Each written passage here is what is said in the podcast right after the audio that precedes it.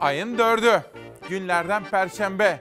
Günün adı 4 Kasım 2021 Perşembe sabahında İsmail Küçükkaya ile Mavi Bir Sabah. Hoş geldiniz.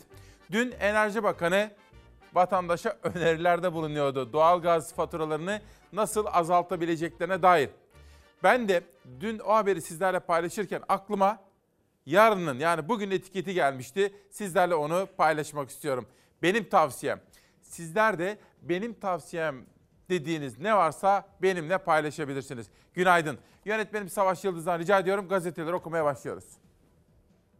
Bugün ekonomiyi konuşacağız. Dün açıklanan enflasyon rakamları iktidar ve muhalefet cephesinde nasıl yankılandı? Vatandaş yani siz, siz kıymetli halkımız neler yaşıyor, neler düşünüyor, neler hissediyor?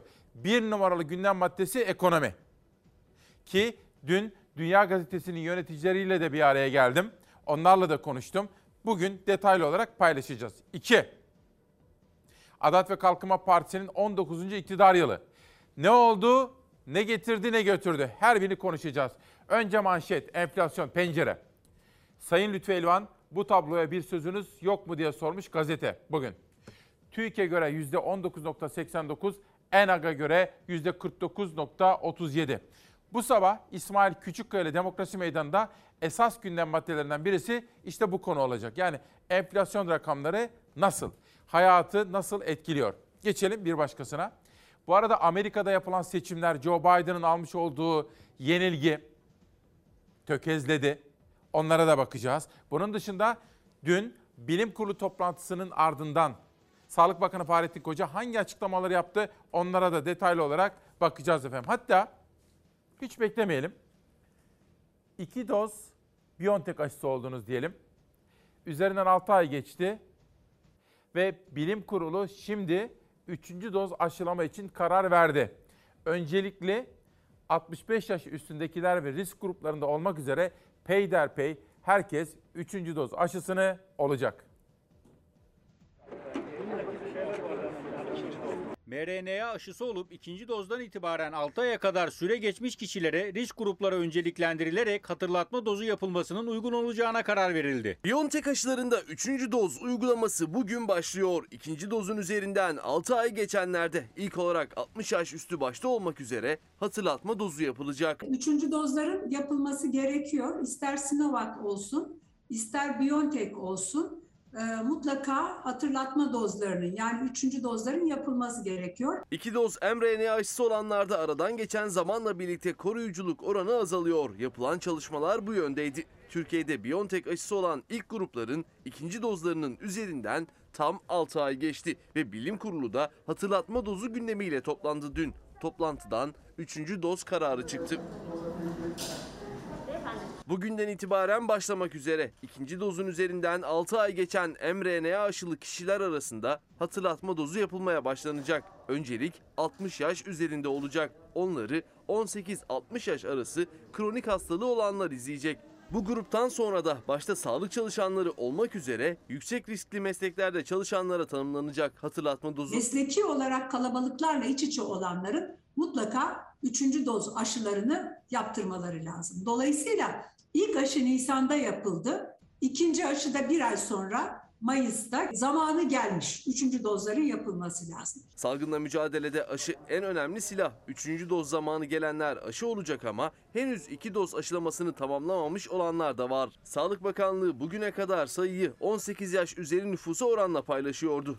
Dün bilim kurulu toplantısı sonrası iki doz aşılıların tüm nüfusa oranını paylaştı. Çift doz aşılanmışların oranı tüm nüfusta %59. Bir doz aşılı olanların tüm nüfusu oranı %67. İki doz aşılı olanların oranı ise %59'dur. Toplumsal bağışıklığı sağlayabilmek için bu oranın %70'in üzerine çıkarılması gerekmektedir.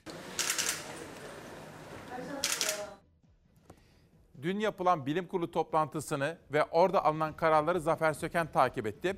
Bugün demokrasi meydanında iki önemli gündem maddemiz var. Pek çok var ama esas başlı başına bir enflasyon ve bunun halka yansıması. Siyasette nasıl konuşuldu enflasyon ve gazetelere nasıl yansıdı? İki, bilim kurulunda alınan kararlar ve bizden beklenenler. İki ana eksen üzerinde haber yolculuğu yapacağız. Bunun dışında ara yollarda yaklaşık 72 ayrı haberi sizlerle paylaşacağım. Şimdi Bir Gün Gazetesi. Açlığı saklayacak sayı icat edilmedi. Halkın enflasyonu %40'ı geçerken resmi enflasyon %20'ye ulaşmadı. İcra iflas dosyalarında patlama var. 16 milyon kişi sosyal yardımla yaşıyor. Bakar mısınız? İlk grubu okuyalım. TÜİK enflasyonu %20'nin hemen altında tutmayı başardı. Üretici fiyatlarındaki artış %46.31 olarak açıklandı. Üretici ve tüketici enflasyonu arasındaki makas rekor seviyede açıldı. Bu durum bugünlerin iyi günlerimiz olduğunu hatırlatıyor. Resmi verilere itiraz Enga gruptan geldi. Akademisyenlerin açıkladığı verilere göre yıllık enflasyon %49.87. Şimdi o halde ben siz kıymetli Çalarsat ailesine sormak istiyorum. Her zaman söylediğim gibi. İktidar bir şey söylüyor. Resmi rakamlar açıklanıyor. Muhalefet başka bir şey söylüyor. İşte farklı enflasyon hesaplamaları da yapılıyor.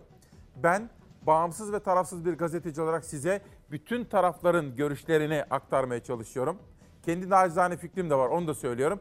Ama her zaman dediğim gibi siz bu ülkenin güzel yurttaşları, Türkiye Cumhuriyeti'nin vatandaşları. Siz enflasyonu nasıl ve ne kadar hissediyorsunuz? Mesele bu.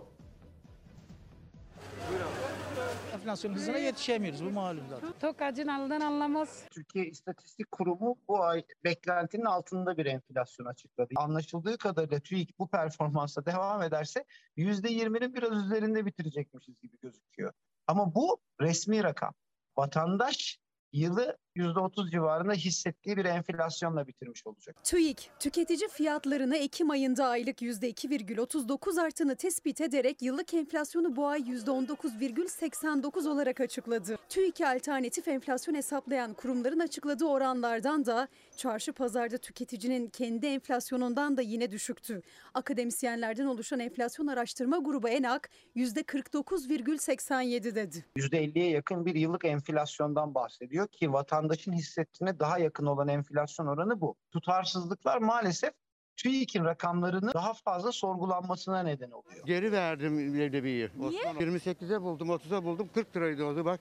Tüketici ucuz gıdanın peşinde ama Ekim'de de enflasyon ateşini asıl artıran yine gıda oldu. %19,89 enflasyonun içinde gıda enflasyonu %27,41. Biz maalesef gelirin hiçbir şekilde fiyat artışlarına yetişemediği bir süreçle karşı karşıya kalmış oluyoruz. 8.45 bana zam verdi.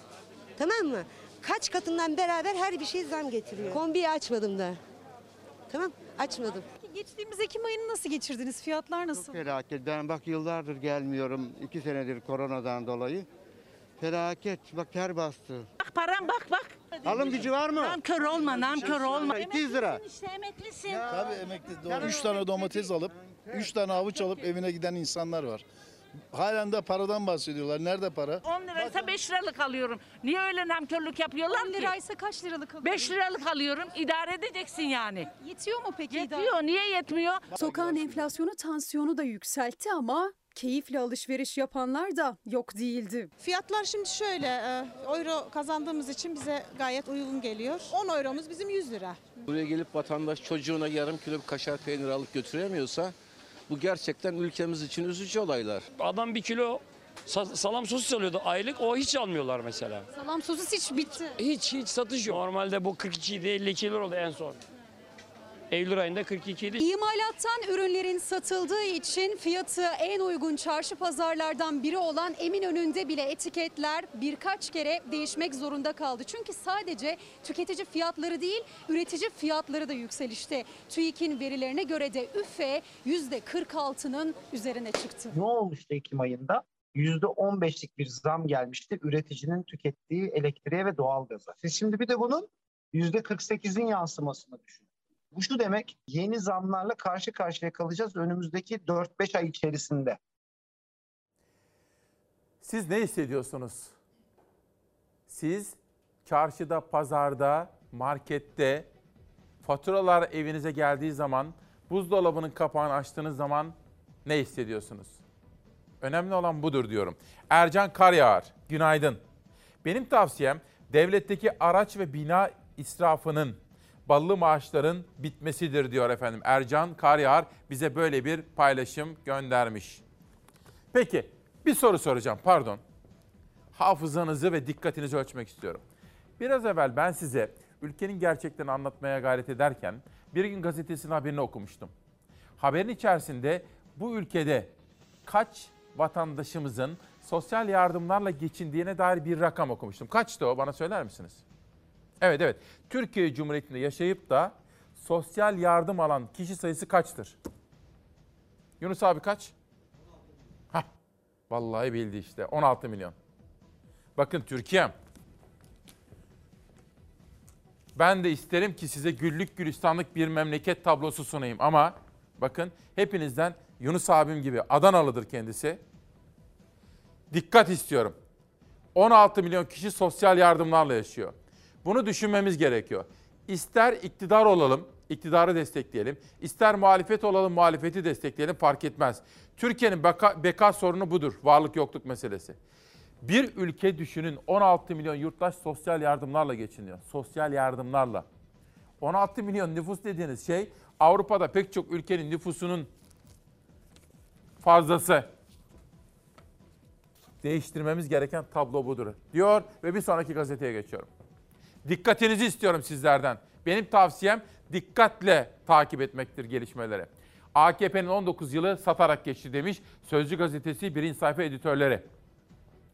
Dün AKP'nin iktidara gelişinin 19. yıl dönümüydü.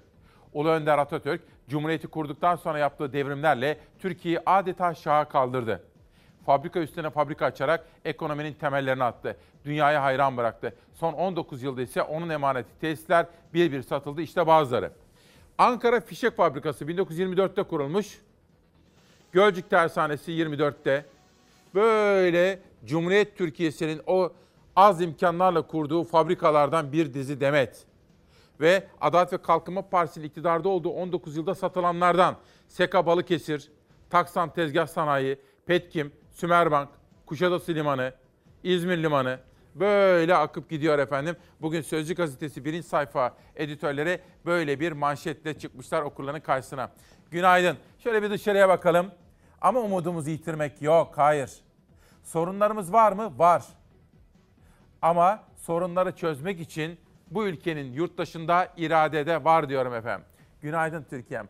4 Kasım 2021 Perşembe sabahında İsmail Küçükkaya ile Mavi Bir Sabah'ta sıra geldi hava durumuna.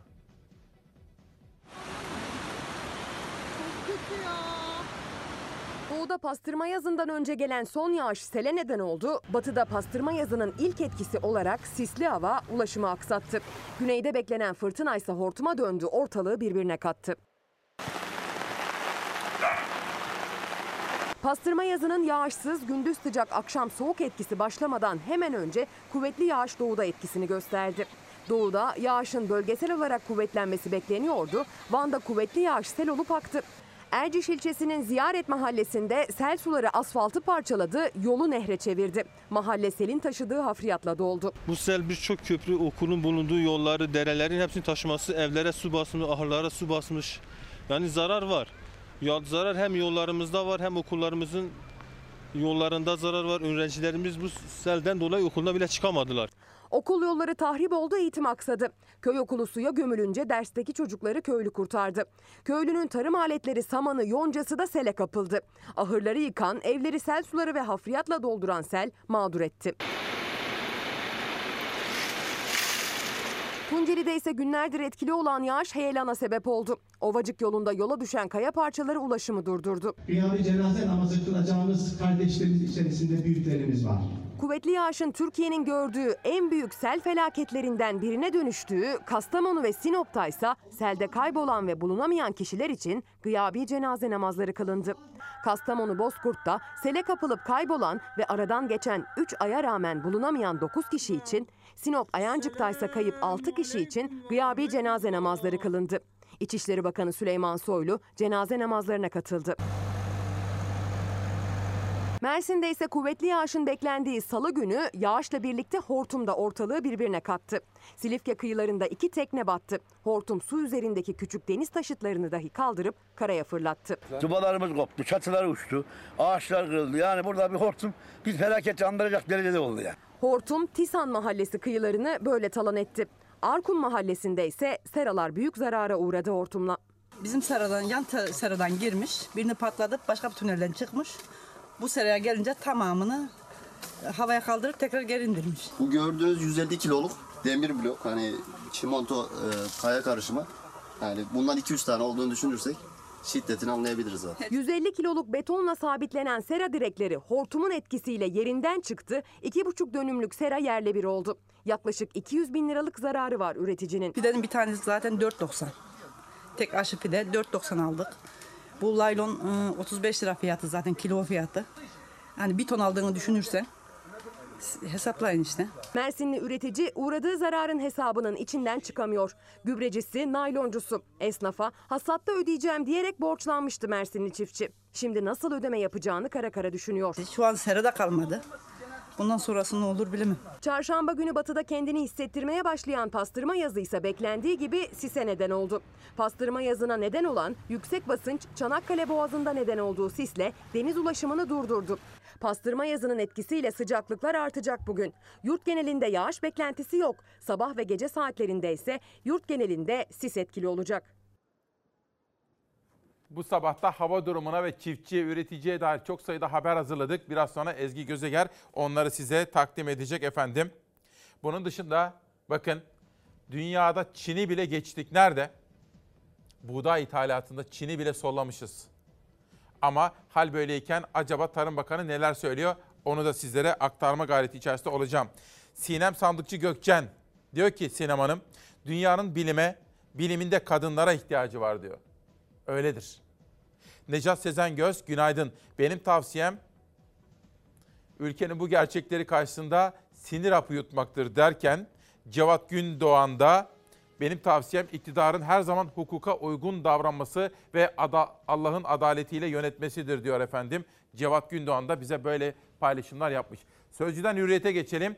Adalet ve Kalkınma Partisi lideri ve Cumhurbaşkanı Erdoğan'dan bir açıklama. Doğalgazı çıkarınca müjdeyi vereceğiz. Hürriyet'in birinci sayfasında. Cumhurbaşkanı Erdoğan Beştepe'de kabullerinin ardından gazetecilere açıklama yaptı. Erdoğan AK Parti'nin 19. iktidar yılına ilişkin şunları söyledi.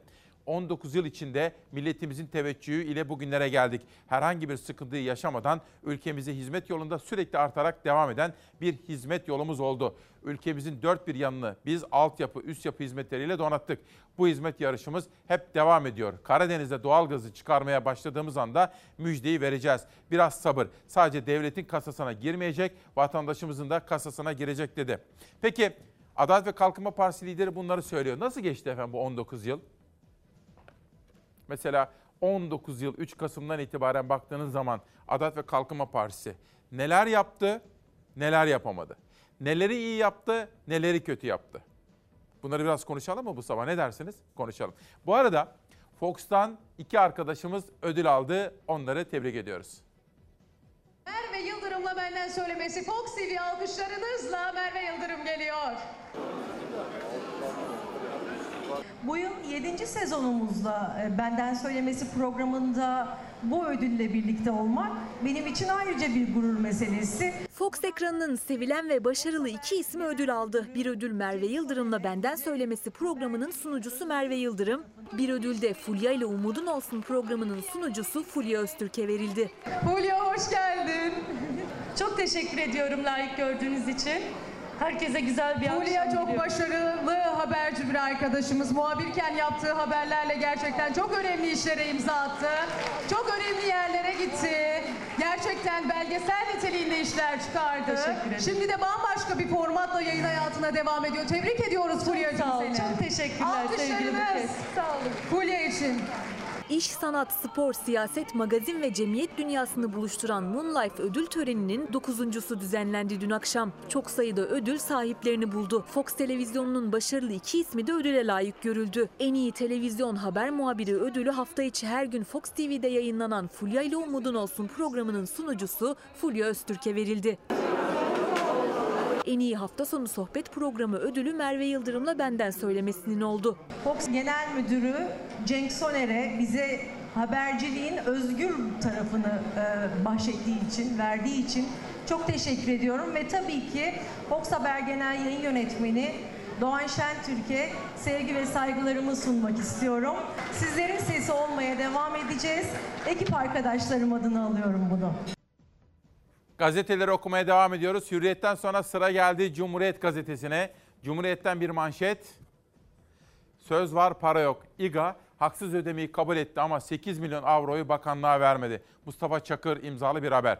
Ulaştırma ve Altyapı Bakanlığı, Sayıştay raporuna da yansıyan İstanbul Havalimanı'nı işleten İGA'yı oluşturan şirketlerce ihalesi alınan ancak yapılamayan işler için verilen yaklaşık 8 milyon avronun henüz geri alınmadığını kabul etti. HDP'li İpek Özün, Kalyon, Cengiz, MAPA ve Limak'tan oluşan İGA'nın parayı ödeyip ödemediği sorusuna Bakan Kara İsmailoğlu şirket söz konusu meblağın ödeneceğini bildirdi. Yasal prosedürler tamamlanınca ödeme yapılacak yanıtını verdi diyor efendim. Bir de bizim hani temel değerlerimiz var ya 9 yıldır her sabah savuna geldiğimiz. Onlardan birisi nedir bana söyler misiniz? Tabii ki kadınlar, kadın erkek eşitliği ve kadınların başta siyaset olmak üzere bütün toplumsal kesimlerde yükselmesi. Başka? Engelli hakları gayet tabii. Başka? Sokak hayvanlarını korumak, çevremizi korumak. Başka? 9 yıldır her sabah savuna geldiğimiz değerlerden bir tanesini daha söyleyin. Tabii ya. Köylü milletin efendisidir şiarıyla üreticinin yanında olmak.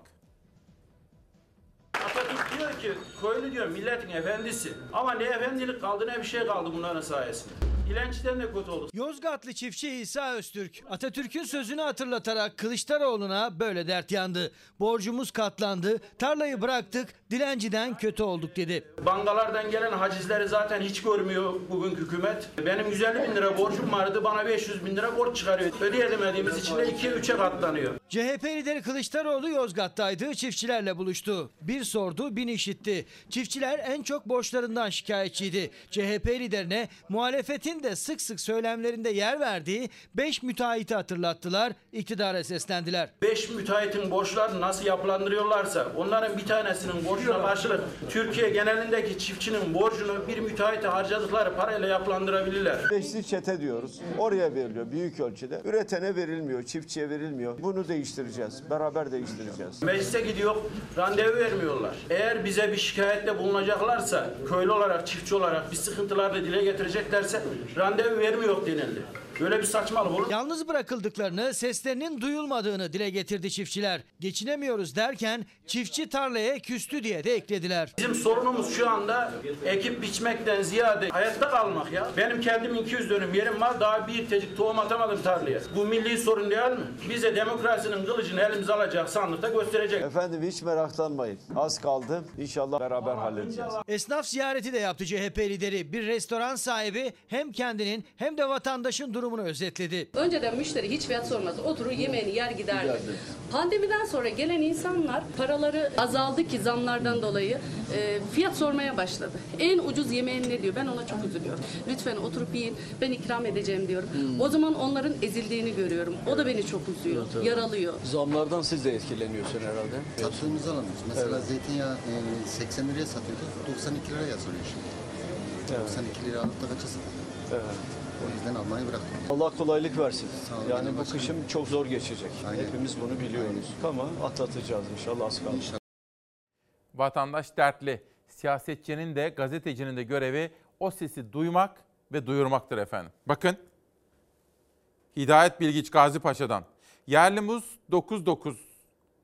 Avokado 4.95. Üre gübresi %560. DAP gübresi %460. MAP gübresi %360. Çiftçiyi harcı harcaya bitirdiler. Benim tavsiyem desek hadi söyleyin bana. Tarım Bakanımız duysun, hükümet duysun. Benim tavsiyem dediğiniz ne var? Çok basit. Ben bir tane söyleyeyim. Benim tavsiyem Almanlar, İngilizler, Fransızlar, İtalyanlar, Amerikalılar, Kanadalılar kendi çiftçisine nasıl destek oluyorsa, nasıl sübvansiyon yapıyorsa bizim de bunu yapmamız gerekiyor. Benim tavsiyem budur. Dünyanın manşetlerine bakalım. Financial Times gazetesinde bir seçim ve seçim sonrasındaki bir fotoğraf bakın. Manşet neymiş? Best shot, en iyi atış diyor. Virginia'daki seçimler zafer ve Amerika'daki seçimler. Biraz sonra Oraye'nin Habertürk'teki yazısı üzerinden Amerika'daki seçimler bizim seçimler için, bizim siyasal dünyamız için hangi mesajları içeriyor? Habertürk'teki yazısında Oraye'nin bunun altını çizmiş. Joe Biden hata üstüne hata yapıyor. Afganistan'ı terk etti gitti. Karizma yerlerde. Amerika'nın karizması da bitti. İşte Joe Biden hesap ödemeye, demokratik sistemle hesap ödemeye başladı bile. I do know that people want us to get things done. They want us to get things done. Biden başkan seçildiğinde demokratlar muhafazakar seçmenin hakim olduğu Virginia eyaletinde tarih yazmıştı. Virginia'nın demokrat valisi bugün koltuğu Cumhuriyetçi Parti adayına kaptırdı. Amerika Birleşik Devletleri Başkanı Joe Biden ilk kez kan kaybetti. 450 bin nüfuslu Virginia eyaletinde gücünü kaybetti bugün Biden. Cumhuriyetçi Parti'den Glenn Youngkin valilik yarışını kazandı. Demokrat vali Terry McAuliffe yenilgiyi kabul etti, rakibini tebrik etti. Ancak bu yenilgi ileride olası bir dizi koltuk kaybını beraberinde getirebilir. Bir sene sonraki kongre seçimlerinde demokratlar darbe alabilir. People are upset and uncertain about a lot of things. From COVID to school to jobs to a whole range of things and the cost of the, the gallon of gasoline. Biden daha iyi bir plan inşa et sloganıyla çıkmıştı yola. Göreve gelmeden önce hazırladığı yasama planı içinde COVID-19 yardımları, ekonomik toparlanmayı hızlandırma, altyapı yatırımları vardı. Ancak dünya genelinde enerjide bozulan arz talep dengesi özellikle ekonomik toparlanma planını bozdu. Biden insanların endişelerini anladığını söyledi. Durumu bir sene dolmadan toparlayacağının sözünü verdi. Virginia eyaletinde Cumhuriyetçilerin tekrar zafer kazanmasının birden fazla gerekçesi var. Biri eğitim, diğeri altyapı sorunu, bir de salgın tedbirleri. Cumhuriyetçi Vali Yankin eğitimde ırkçılığın sorgulanmasını istemiyor. Kampanyalarında maske mesafe kuralına da itiraz etti. Virginia'da Eylül ayında yaşanan sel ve 45 kişinin ölümünden demokratların yönetimini sorumlu tuttu. Demokratlar az daha New Jersey seçimlerini de cumhuriyetçilere kaptırıyordu. New Jersey'nin demokrat valisi Phil Murphy yarışı kıl payı kazandı. Demokratlar kongrede cumhuriyetçilere karşı 5 koltuk önde. 2022 kongre seçimlerinde koltuk sayısında dengeler nasıl değişecek merak konusu. Amerika'daki seçimleri ve dünyadaki farklı olayları da Beyza Gözeyik haberleştiriyor efendim, takip ediyor. Şimdi biraz evvel çiftçilerimizle ilgili haber sundum ve yorum yaptım ya. Nihal Kemaloğlu da bana Bakan Pakdemirli'den bir görüş aktarmış. Bakın hemen. Bakan Pakdemirli. Türkiye'de bu sezon itibarıyla ben zarar ettim diyen çiftçimiz yok. Allah Allah. Yok mu? Peki bu konuşan çiftçiler çiftçi değil mi acaba? Ben zarar ettim diyen çiftçimiz yok. Olmaması gerekir. Gübre desteklerini artırdık. Yeterli mi değil. Elimde olsa çok daha fazlasını veririm. Ne diyorsunuz Türkiye'nin çiftçileri, üreticileri? Mesela mutfakta yangın var. Editörüm Zeray Kınacı bugün böyle bir gazete hazırladı sizler için. Orkun Özgül de çizdi. Enflasyon rakamlarının mutfağa nasıl yansıdığını gözler önüne sermeye çalışacağız. Ve şimdi 19 yıl nasıl geçti diye sordum ya sizlere. 19 yıl Adalet ve Kalkınma Partisi iktidarında. Acaba milli görüşten nasıl bir yanıt gelmiş bakalım. Saadet Partisi lideri Karamollaoğlu haftalık olağan basın toplantısında AK Parti'nin iktidara gelişin üzerinden geçen 19 yılda yasak, yolsuzluk ve yoksulluk ile mücadelenin yetersiz kaldığının altını çizdi. Saadet Partisi lideri Karamollaoğlu haftalık basın toplantısında gündeme ilişkin değerlendirmelerde bulundu. AK Parti'nin 2002'de iktidara gelmesinin üzerinden geçen 19 yıla rağmen iktidara talip oldukları zamanda verdikleri vaatlerden olan ve 3 ya 3Y olarak akıllara kazınan vaadi hatırlatan Karamollaoğlu bugün 3Y ile etkin mücadele edilen bir Türkiye ile mi yoksa yasakların, yolsuzlukların ve yoksulluğun zirve yaptığı bir Türkiye ile mi karşı karşıyayız? Bu soruyu ben sizlere yönelteyim. Nasıl geçti efendim bu 19 yıl? Hakikaten merak ediyorum. Şimdi mesela diyelim yaşınız 19 ya da yaşınız 20. Erdoğan dışında ülkeyi yöneten bir lider görmediniz henüz. Yaşınız 19. Doğduğunuz günden itibaren Adalet ve Kalkınma Partisi dışında bir iktidar görmediniz. Mesela ne hissediyorsunuz? Bu 19 yıl nasıl geçti? İyi mi? Ne kadar iyi? Kötü mü? Ne kadar kötü? Bütün bunlar demokratik bir sistemde özgür ve bağımsız gazetecilerin olduğu ortamlarda konuşulması, tartışılması gereken hususlardır diye düşünüyorum efendim. Bir de dün siyasi partilerin parlamentodaki grup toplantı salonlarında bir tartışma başladı. İşin içinde Meral Akşener'in bir gezisi, o gezide karşılaştığı bir muamele ve Devlet Bahçeli'nin ithamları, Akşener'in savunmaları. İşte günün siyasi polemiği. Karşısına çıkan bölücü bir alçağın burası Kürdistan'dır bühtanına tek kelime edememiştir. Yazıklar olsun. PKK'nın ajandasını Türkiye'nin gündemine taşıdılar. Cuma'dan beri Kürdistan aşağı, Kürdistan yukarı. Böyle bir cıvıklığa, böyle bir akılsızlığa inanamıyorum. Bu ülkenin birliğine saldırana lal olun lal. Sessiz olun. Kabadayılık yapan tosunlara buradan sesleniyorum. Bugün sizin elinize Zülfikar verilmişse buyurun gelin kesin kafamı görelim. Cumhur İttifakı ortaklarından gelen sert eleştiriler üzerine sessizliğini bozdu Akşener. Beş gün önce Siirt gezisi sırasında bir kişinin söylediği sözler üzerinden yöneltilen eleştirilere yanıt verdi. O kişiyle arasında geçen diyaloğu anlatırken eleştirilere tepkisi de sert oldu. Bir HDP çalışanı burası Kürdistan dedi. Birden İçişleri Bakanı ve küçük ortak mensupları şoke olmuş bir biçimde feveran etmeye başladı. Kürdistan fitnesine bedenlerimizle direnir, bozkurt gibi karşılarında dururuz. Bir şey söyleyemedin. Niçin 2023'te bir ittifakın hesabını yapıyorsun? Neye şaşırıyorsunuz? Bu kişi bir HDP çalışanı. HDP'yi PKK'nın yanında konumlandırıyorum. HDP PKK ile arasına mesafe koymalıdır diyoruz. HDP'yi bilmem nereye konumlandıranlara da hatırlatalım. HDP tam da halkın içine konumlanmıştır. Bahçeli ve Soylu'nun HDP ve terör örgütüyle ittifak suçlamasına karşın Akşener'in HDP-PKK ilişkisi üzerinden verdiği yanıt dikkat çekti. Açıkça HDP'yi PKK'nın yanında konumlandırıyorum dedi. Cumhur İttifakı'na da tekrarlanan İstanbul seçimleri öncesinde gündeme taşınan Öcalan'ın mektubunu hatırlatarak yüklendi. Ustasın usta. PKK ile HDP arasında Sayın Bahçeli ile Sayın Öcalan arasındaki mektup arkadaşlığını zaten biliyorduk biz de. Sayın Soylu'nun da bu sistemin bir paydaşı olduğunu bu olayla öğrenmiş olduk. Akşener'e konuşmasının en hararetli yerinde Sayın Öcalan ifadesini kullandığı hatırlatıldı bir notla. Hemen düzeltti. Sayın Öcalan demişim. Sizden ve milletimden özür dilerim.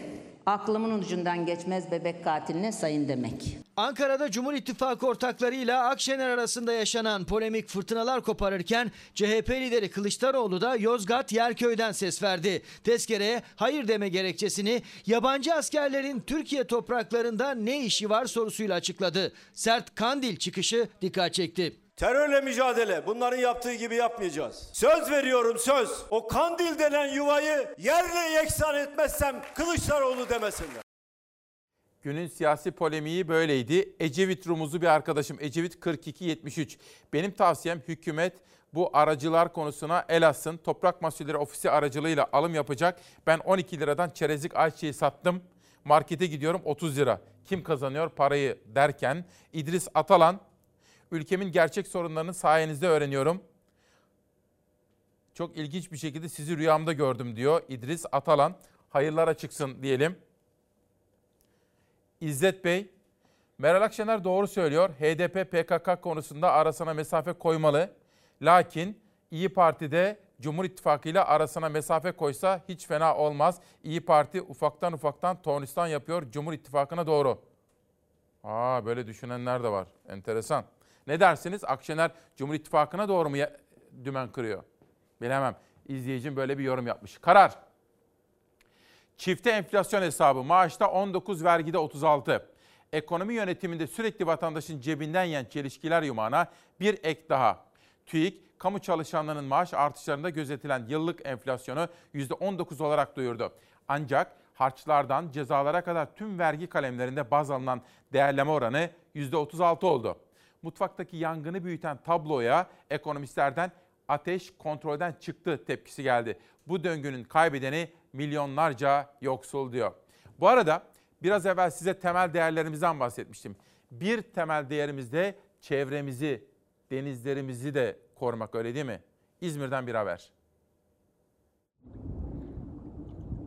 Deniz yosunu üreyebilmesi için nutrient yani besleyici elementlerin denizde veyahut da sucul ortamda fazla olması gerekiyor. Bunun neden en büyük nedeni e, İzmir Körfezi'nin biyolojik kirliliği. Deniz marulu körfezi sardı. Körfezin suları yeşile boyandı. Uzmanı geç kalmadan önlem alınmalı dedi. Aksi takdirde Çürük yumurta kokusuna benzer bir koku İzmir'imizi saracak. önlem alınmazsa deniz marulu çürüyerek kötü koku yayılmasına neden olabilir. Körfez'de benzer bir manzara 2018 yılında da oluşmuştu.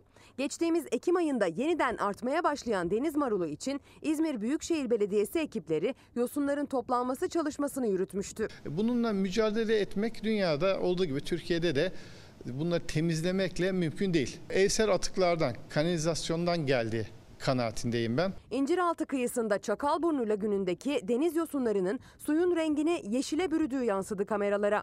Denizde biyolojik atıkların artmasıyla deniz ve hava sıcaklıklarının yüksek seyretmesiyle artan deniz marulu yine İzmir Körfezi'ni sardı.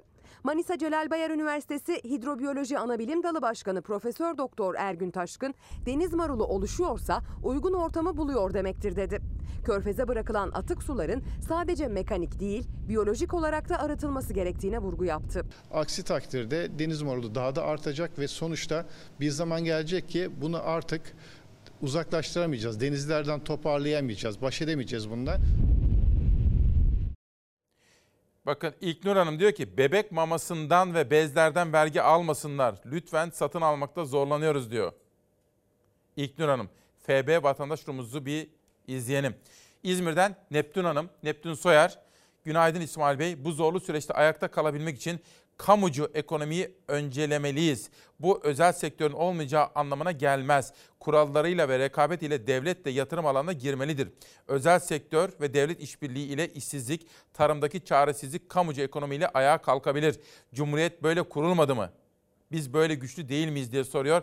İzmir'den kooperatifleşmeye ve kadın dayanışmasına önem veren ve bu konularda çalışmalarını desteklediğimiz Neptün Soyer'in bizlere yaklaşımı ve mesajı bu şekilde teşekkür ediyorum. Milliyet, en acil konu gezegenimiz.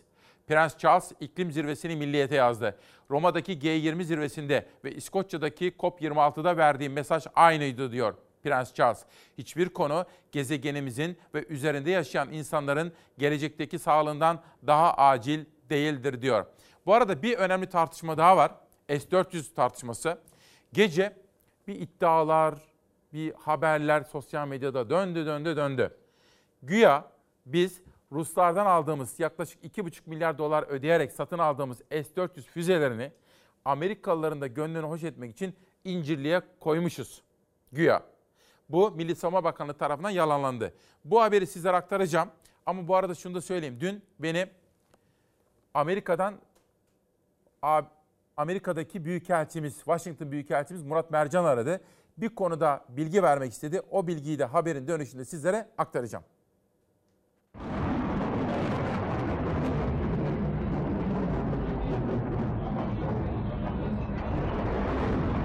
S-400'lerle ilgili ortaya atılan şok iddiaya Milli Savunma Bakanlığı'ndan jet yalanlama geldi. Bakanlık kaynakları S-400 bataryalarının İncirlik üstüne sevk edildiği iddiasını yalanladı. Türkiye ile Amerika Birleşik Devletleri arasında krize neden olduğu Ankara'nın Rusya'dan satın aldığı S-400 hava savunma sistemleri muhalefetin de iktidara eleştirilerinden biriydi. Kullanılmaya başlanmadı, kutusu açılmadı denilerek.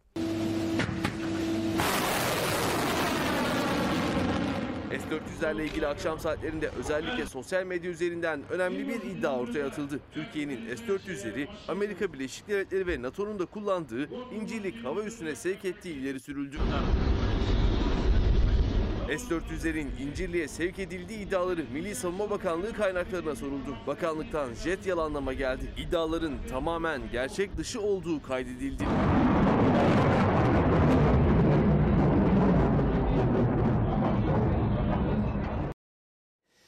Amerika'daki büyükelçimizin bana dün telefonda anlattıklarını sizlerle kısaca özetleyerek paylaşacağım. Ama önce Çalar Saat gazetesi mutfakta yangın var. Bakın işte bu. TÜİK'in resmi rakamlarına göre yıllık bazda enflasyon %19.89. Fakat ENAK grubu da %49.87 olarak ölçtü. Ben her zaman söylediğim gibi gerçek rakamı siz vatandaşlarımızın hissettiğini ve bildiğini düşünüyorum. Diskar, dar gelirlerin gıda enflasyonu %35-40 aralığında, emeklilerin gıda enflasyonu %34.9, en düşük gelirli %20'nin gıda enflasyonu %40.5. Yıllık bazda en yüksek artış %27.41 ile gıda ve alkolsüz içeceklerde görüldü. Bir ayda domatesin fiyatı %32 arttı. %32.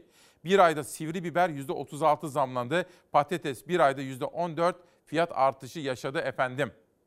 Ve Murat Mercan'ın söyledikleri.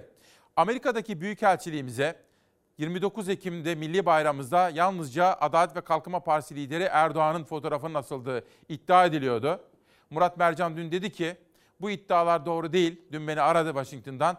Doğrusu şudur. Biz her Cumhuriyet Bayramı'nda olduğu gibi ülkemizin kurucu önderi Mustafa Kemal Atatürk'ün posterini astık. Bayrağımızı da astık ve halen hazırdaki Cumhurbaşkanı Erdoğan'ın fotoğrafını da yine binamıza astık. Fotoğrafın tek bir tarafını gösterip diğerlerini göstermemek hakikati saklamaktır dedi. Bu konudaki haberleri de bizlere, bizlerin aracılığıyla da sizlere duyurmak istedi. Teşekkür ediyorum. Bugün tanıtacağım kitaplardan Kelebeğin Döngüsü, Aslan Güven. Kendisine çok teşekkür ediyorum. Yeni çıkan romanını imzalayarak bana göndermiş. Bunun dışında Emre Pekçetinkaya, Mutluluk Yavaş Yavaş Gelir. Öyledir efendim. Mutluluk yavaş yavaş gelir. Müsaade ederseniz bir fincan sade kahve içip bir parça mutlu olmaya çalışacağım. Benim tavsiyem güne umutlu başlamaktır. Sorunları görmezden gelerek değil, sorunlar var ama onu çözeceğiz. Hayat mucizeleri içinde saklar, içinde barındırır. Benim tavsiyem budur. Dün Enerji Bakanı'nın size vatandaşlara yönelttiği tavsiyeler vardı. Doğalgaz faturalarını düşürmek için neler yapmamız gerektiğini bizlere söylüyordu. Oradan çıkarak 4 Kasım 2021 Perşembe sabahının manşeti yola çıktı efendim. Benim tavsiyem. Ben de sizlerden tavsiyelerinizi duymak istiyorum. Günaydın. Her şeyden önce herkese, hepinize sağlık dileklerinde bulunuyorum ve yönetmenim Savaş Yıldız'dan hava durumu raporunu rica ediyorum. Gündüzler güneşli ve ılık, gölgeler, akşamlar, geceler soğuk. Geceden sabaha sisli hava etkili olacak yurt genelinde. Pastırma yazı tüm karakteristik özellikleriyle başladı. Çarşamba günü batıda pastırma yazının sıcak etkisi hissedilmeye başladı aslında. Ege ve Akdeniz'le nispeten Marmara bölgesinde çarşamba öğleden sonra hava sıcak diyebileceğimiz kadar ısındı. Pastırma yazı bugün Karadeniz, iç kesimler ve doğuda sıcak olmasa da ılık havayı getirecek beraberinde. Bugün yurdun kuzeyinde ve doğusunda sıcaklık artışıyla pastırma yazının ilk etkileri hissedilmeye başlayacak. Gündüz gökyüzü açık ve bol güneşli olacak yurt genelinde. Bugünden itibaren sıcaklık artışı yurdun tamamında birer ikişer sürecek. Yalnızca pazar günü kuzey kesimlerde soğuma ve bulutlanmayla pastırma yazı etkisi azalabilir. Onun dışında önümüzdeki hafta salı çarşamba günlerine kadar büyük ölçüde pastırma yazının etkisi yurt genelinde devam ediyor. Cuma günü sıcaklık bir kademe daha artacak. Gün ortasında güneşlenmenin etkisiyle sıcaklıklar Mayıs ayını hatırlatan seviyelere kadar tırmanacak. Ancak akşamdan itibaren sıcaklık hızla düşüyor. Gökyüzü açık olduğu için gündüz toprak ısınıyor ancak gece tüm ısı atmosfere kaçıyor. Hava birden soğuyor akşamdan ertesi gün sabaha. Aynı zamanda pastırma yazının etkili olacağı önümüzdeki yaklaşık 5 gün boyunca sis de bekleniyor. Yüksek basınç nedeniyle havada karışım yok. Hava kirliliği değerleri de artabilir bugünlerde. Geceleri ve sabahları yoğunlaşan sis, büyük partiküllü kirleticileri taşıyabileceği için sisli hava daha çok kirletici tutabilir. Pastırma yazını yaşadığımız bu günlerde kirli havaya karşı dikkatli olmakta fayda var. Gündüz bol bol ısıtan güneş battığı andan itibaren havanın hızla soğuyacağını unutmamak da önemli. 8'den itibaren güne birlikte başladığımız kıymetli Çalarsat ailesi biliyor. Bugün temel gündem maddemiz enflasyon. Bunun sokağa yansıması, iktidar ve muhalefet tarafından nasıl yorumlanıyor? Manşet bu, enflasyon. İki, bununla bağlantılı olarak vatandaş neler söylüyor? Ve üç, dün bilim kurulu toplantısı yapıldı. Sağlık Bakanı Fahrettin Koca, iki doz Biontech aşısı olup da 6 ay geçen risk grubundaki 60 yaşın üzerindeki yurttaşlarımız için 3. doz hatırlatma aşısının vurulma kararının alındığını söyledi. 8'deki manşetlerimizden birisi buydu. Ve bunun dışında ne var bakın? Eğitim ve sağlık Mustafa Sönmez. Heh, Gülşah İnce bakın bizim ekip arkadaşlarımızdan. Diziler kadar reytingli bir atışma var siyasette diyor. Şimdi farklı dizilerle ilgili göndermeler yapıyor liderler birbirlerine. Bakın Kemal Kılıçdaroğlu La Casa de Papel hani buraya da geçtiğimiz günlerde gelmişti ya oyuncuları hatırlayacaksınız. Soylu, Kılıçdaroğlu, başka ne var? Engin Özkoç.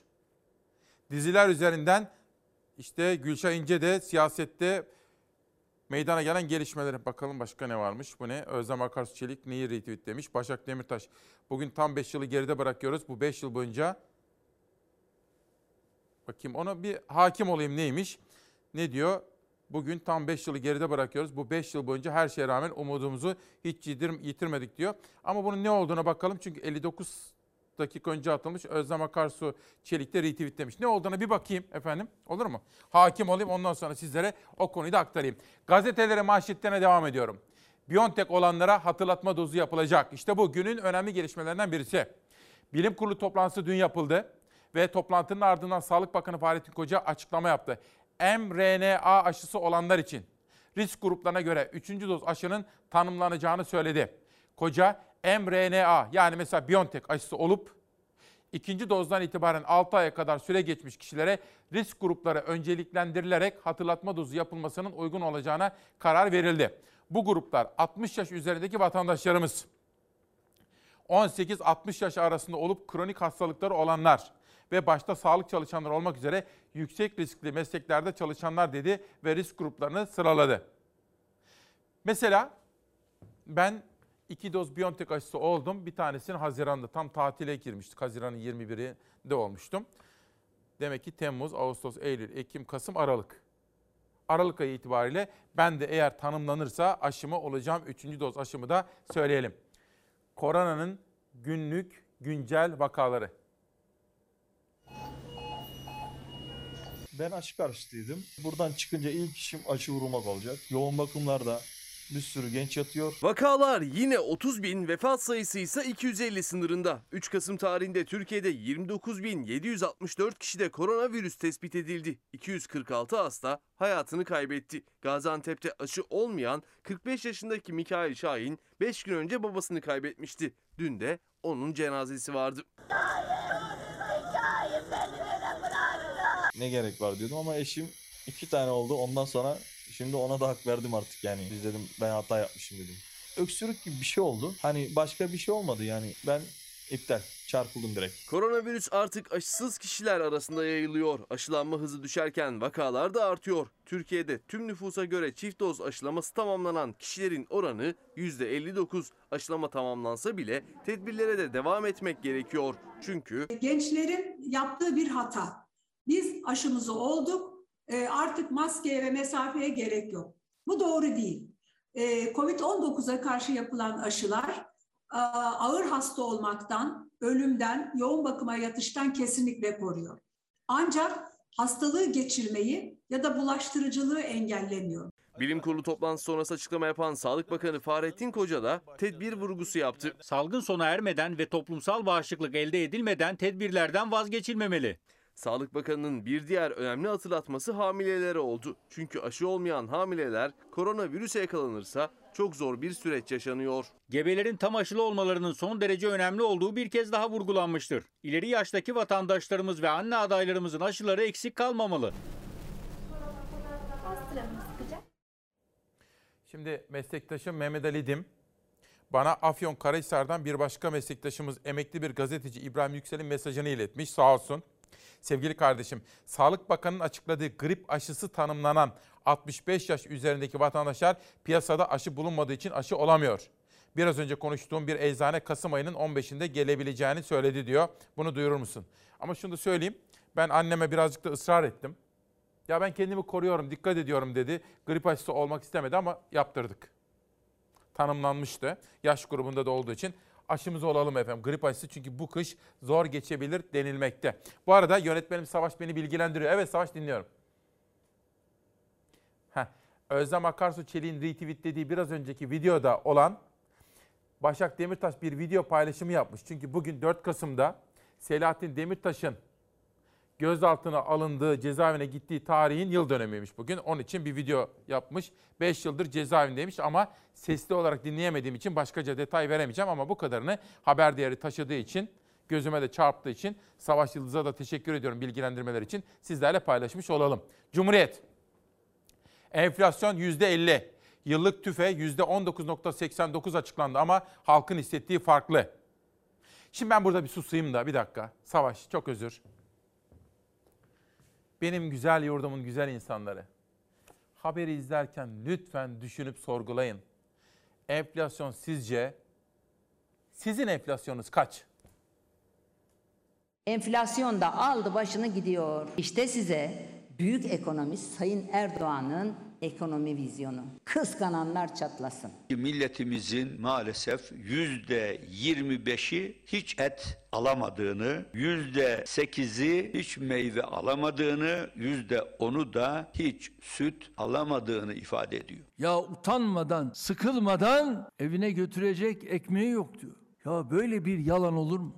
Sayın Erdoğan, görüyorum ki okulda bazı branş derslerini belli ki kopyayla geçmişin. Ekim ayı enflasyonu açıklandı. TÜİK rakamlarının inandırıcılığı, iktidarın ekonomi yönetimi hedef tahtasındaydı. Biz artık TÜİK'e rakamları ayarlama enstitüsü diyoruz. Makyajlanmış rakamlar dahi çok vahim. Halk çarşı pazarda gerçeği net görüyor. Gerçek enflasyon %40'ın üzerinde. Şahsın ve şürekası ülkeyi bitirmeye kararlı. Milletimizin cebinde hissettiği enflasyon yüzde 50'leri aşmış. Bilim insanları Ekim ayı yıllık enflasyonu yüzde 49 olarak hesaplanmıştır diyorlar. Kime güveneceğiz? Sarayın TÜİK'ine mi yoksa bilim insanlarının söylediklerine mi? Sofralardaki yangını TÜİK'in rakamları bile saklayamıyor. Son bir yılda karnabahar %124 zam görmüş. Karnabahar olmuş cebe zarar. Gübreye yüzde 300, kömüre yüzde 200, kiralara yüzde 100 zam gelmişken yıllık enflasyonun yüzde 19,89 olduğuna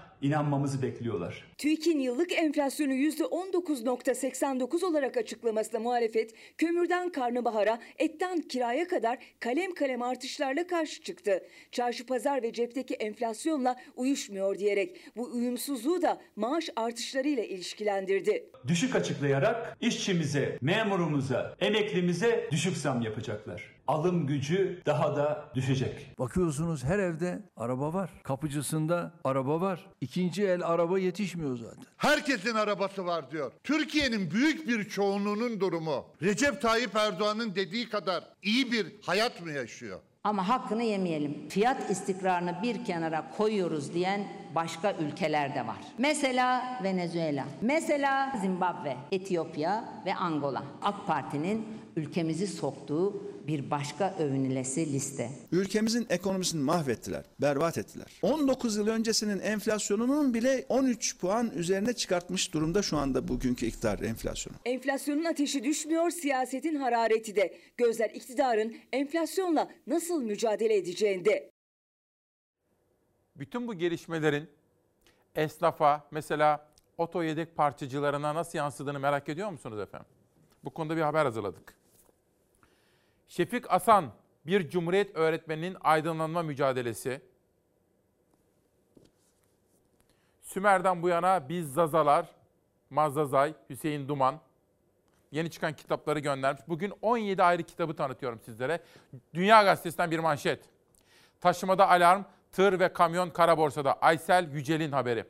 İhracatın hızlanmasıyla birlikte çekici ve kamyonda da tedarik sıkıntısı başladı. İkinci elde fiyatlar %100 artmasına karşın araç bulunamıyor. İşte bakın yaşadığımız gelişmelerin gazetelere nasıl yansıdığının bir yeni örneği daha bu şekilde. Ve oto yedek parçalarındaki fiyatlar almış başını gidiyor. E, esnafımızın e, durumu iyi değil. Çünkü neden? Bugün aldığımız parça 100 liralık parça bir gün sonra 150 lira. iki gün sonra 300 lira. Yani müşterimize randımanlı fiyat veremiyoruz. Müşterimiz mağdur, biz mağduruz. Herkes ne yapacağını şaşırdı. Onun için e, çaresiz kalıyoruz. Fiyat vermekte çekiniyoruz müşterilerimize. O amaçla müşterimizin işi de çok zor durumda. Arabası bozulan zor durumda. Yani yolda kalınca kadar kullanmaya çalışıyor arabalarını. Biz müşterilerimize şöyle diyoruz. e, liste yapıyoruz yeri geldiği zaman. Diyoruz ki fiyatlarınızı gidin kendiniz yedek parçadan alın gelin. Geliyor Serdar Usta bu fiyatlar çok. Biz bunu yaptıramayız. Bir gün evimin 3 gün veya bir hafta evimin önünde yatsın araba dedikleri de oluyor. Zor durumdalar yani. Evet ikinci el piyasası oluştu. Çünkü rağbet parçalar çok pahalandığı için herkes ikinci el parçaya rağbet gösteriyor. Yani diyelim ki bir sıfır parça 1000 liraysa çıkmasını 300 lira alıyor. İdare edebilecek kadar onu takıyor kullanıyor müşteri yani. Ee, çok kısa söz 6 ay giden var, bir sene giden var, 3 ayda bozulan var. Bozulduğu zaman e, tabii çıkma parçası onu geri almıyor. Yani mağdur gene oluyorlar normalde müşteriler. E, bazı parçalar vermez ama yürüyen aksamlarda verebilir tabii. Yani sağlamsa vermeyebilir ama e, bu neden kaynaklanıyor? Yedek parçanın çok pahalı olduğundan kaynaklanıyor. Vallahi bu gidişte hiç bilemiyorum yani herhalde arabaları müşterilerimiz kapatacaklar evlerin önüne. Metro ile otobüste kullanacaklar ama mümkün değil. Arabayı her zaman herkesin evinde ihtiyaç yani bunu bir şey yapamazlar yani. Yani eskiden periyodik bakıma gelirlerdi onu da bile gelemiyorlar yani. Egzozcu arkadaşlarımız var, akücü arkadaşlarımız var yani e, şöyle örnek vereyim 300 liraya aldığımız akü oldu 600 lira yani. Düşünün yani çok zor koşullardayız yani. Şu anda esnafın hali har- harap. Şu anda müşteriye fiyat vermeye korkuyoruz. İnanın ki fiyat söyleyemiyorum müşteriye. Çünkü dün mesela bir müşterim geldi. 3 sene önce gene işini ben yapmışım. Söylediği fiyat 3'e katlamış. Hesap edin. Mesela 100 liraya taktırdıysa şu anda 300 lira olmuş. Ya müşteriler o yüzden fiyat söyleme tamamen korkuyoruz. Bizim bir de bir sektörde bütün her şey e, katalizatörde olsun. Çoğunlukla şu anda katalizatör ağırlıklı çalışıyoruz. Platinyum, palladium, magnezyum var üzer şeyde yükleme. Onlar da hep dolar üzerine. Dolar üzerine olduğu için fiyatlar çok haddinden fazla arttı. Bir de Yozgat'a götüreceğim şimdi sizi. Ama önce Tezcan Karakuş Can'dan Ankara Mimarlar Odası Başkanı Atatürk Orman Çiftliği'ndeki gelişmelerle ilgili bir paylaşım yapmış ve Atatürk Orman Çiftliği'nde yapılan sarayın maliyetini sormuşlar. Açıklarsak ekonomik kriz olur dediler. Türkiye'de tüm yargı yollarını tükettik, cevap alamadık. Acaba saray kaç liraya mal oldu? Ve bugün Avrupa İnsan Hakları Mahkemesi'ne başvurmuştuk. Ahim'den karar çıkacak hayırlara vesile olsun diyor efendim. Tezcan Karakuşcan'dan da bize böyle bir paylaşım göndermiş efendim. Ne kadar mal oldu acaba? Esnaf Kemal Kenar nasılım? Esnaf nasıl acaba? Kurgusal başlangıç Murat Koyun. Şimdi dün Devlet Bahçeli'nin ziyaretçisi vardı. Türk Gün Gazetesi bugün logosun üzerinde MHP lideri Devlet Bahçeli'nin o bir zamanlar çok konuşulan bir ziyareti vardı ya. Bir dakika dur dur dur dur Savaş bir dakika. Çok hızlı gitme bir dakika. Küçült. Bir güne gel. Bir gün. Hani bir zamanlar MHP lideri Devlet Bahçeli'nin yapmış olduğu biz görüşmeler vardı. Çok konuşuldu, çok tartışılmıştı. Ve bir takım somut sonuçlar elde etmişti MHP lideri. Hani aflar falan da çıkmıştı biliyorsunuz. Şimdi yine çok konuşulacağını tahmin ettiğim bir fotoğraf gelecek ama önce Türk Günü bir okuyayım. Sarayı çok bozmak da istemiyorum. Tabii arkadaşlar çok hızlı hareket ediyorlar sağ olsunlar. Hekimler de artık yoksul.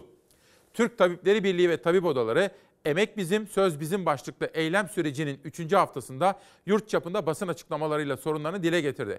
30 yıllık uzman hekimin 5800 lira maaş aldığı hatırlatılan açıklamalarda yoksulluk sınırı 9500 lira. Hekim maaşlarında 7200 ek gösterge ve yükseltilmiş özel hizmet tazminatı oranı istiyoruz. Ek ödeme değil tek ödeme talep ediyoruz denildi. Şimdi çok sayıda izleyicim ve takipçim bana bunu soruyorlardı ve bu konudaki sorulara da söz vermiştim takip edeceğim diye. Şimdi işte Türkiye'ne geçelim. Fotoğrafı verelim. Heh. Kürşat Yılmaz'dan MHP lideri Bahçeli'ye ziyaret. Bir süre önce cezaevinden tahliye edilen ülkü ve ülke sevdalısı Yakup Kürşat Yılmaz, MHP lideri Devlet Bahçeli'yi ziyaret etti. İnfaz süresi tamamlanan Kürşat Yılmaz'ın MHP Genel Merkezi'nde lider Devlet Bahçeli'yi ziyaretlerine ilişkin açıklama MHP'nin resmi Twitter hesabından yapıldı. Açıklamada ülkü ve ülke sevdalısı olan davalarının gözü kara yiğitlerinden Yakup Kürşat Yılmaz tahliye olmaları münasebetiyle Genel Başkanımız Sayın Devlet Bahçeli beyefendiyi ziyaret etmişlerdir denildi. Çok konuşulacağını düşündüğüm bir fotoğrafı ve Türk Günü'ndeki manşette sizlere aktarmış olalım. Şimdi muhtarları dinlemek üzere Yozgat'a gidiyoruz. Türkiye'nin çözülemeyecek hiçbir sorunu yoktur. Ama sorunu beraber çözer, çözebilirsek sonuç alabiliriz. Onun için de sabırla bekleyeceğiz. Güzellikle bekleyeceğiz. Sandığı bekleyeceğiz. Gelecek oyumuzu kullanacağız ve bir dikta yönetimine son vereceğiz. Bu ülkeye huzuru, kardeşlik. Büyük sıkıntılarınız var biliyorum. Çiftçinin sıkıntısı var biliyorum. Esnafın sıkıntısı var biliyorum. Bunların tamamı çözülür. Tamamı. Söyledim. Çiftçinin bankalara olan borcu, e, çiftçi tarım krediden aldıkları kredilerin borcu. Bunların faizlerini sileceğiz bir hafta içinde. Esnafın bankalara bankalardan aldıkları kredilerin faizlerini, esnaf kefaletten aldıkları kredilerin faizlerini bir hafta içinde sileceğiz. Sizler rahat edeceksiniz. Bu, bu ülkeyi, bütün vatandaşları üretimle buluşturacağız. İstihdam yaratacağız. Binlerce çocuğumuz, milyonlarca çocuğumuz işsiz. Sizden isteğim sadece şu. Sadece şu. Gittiğimiz her yerde şunu söyleyin. Artık bu düzen burada noktalanmalı. Bu düzeni bizim değiştirmemiz lazım. Daha ahlaki bir düzen, daha insanca bir düzen, daha hakça bir düzeni sağlamak zorundayız. Rahmetli Ecevit'in bize mirasıdır. Ne ezen ne ezilen insanca hakça bir düzen. İnsanca ve hakça bir düzeni beraber sağlayacağız. Tek başına benim gücüm yetmez onu söyleyeyim. Gücümü sizden alacağım. Sizin sözcüğünüz olacağım. Sizin dertlerinizi dile getireceğim ama sizin çözümlerinizi de dile getireceğim. İçinizde çok sayıda evladı var, insanlarımızın evladı var ve bu çocuklar işsiz. Ve bunların tamamı iş bekliyor. Evet Yozgat'ı gezdim. Boyumuzun en düşük olduğu yerlerden birisiydi. Ceplerim kağıt dolmuş. Herkes iş bekliyor. Bir kişinin yapabileceği iş değil bu. Beraber yapacağız, beraber. Birlikte yapacağız. Yaşlısı, genci, kadını, erkeği. Hep beraber gideceğiz sandıkta bu düzeni değiştireceğiz. Böylece dünya siyaset tarihine güzel bir armağan bırakacağız. İnşallah. İnşallah. Bunu yapacağız. Elimde Yılmaz Özdil'in yazısı var. Oradan bir paragraf okuyacağım size. Bu arada yine bir meslektaşım Müşerref Seçkin her sabah bizimledir. Sevgili İsmail diyor, bugün benim biricik kızım Bestenaz'ın da doğum günü diyor. O da 4 Kasım'da doğmuş. Bestenaz'a da mutluluklar diliyorum. Annesini de ailesini de kutluyorum. Alekber Yıldırım, gıda enflasyonu düşmüyor, düşürülemiyor. TÜİK'in yıllık gıda enflasyonu %27.41 olurken Ekim ayı gıda enflasyonu %1.92 oldu. İşte mutfaktaki yangın bugünkü manşetimiz. Oğuz Demir bir ayda %5.24 üretici maliyeti artmış, %46.31 yıllık artış.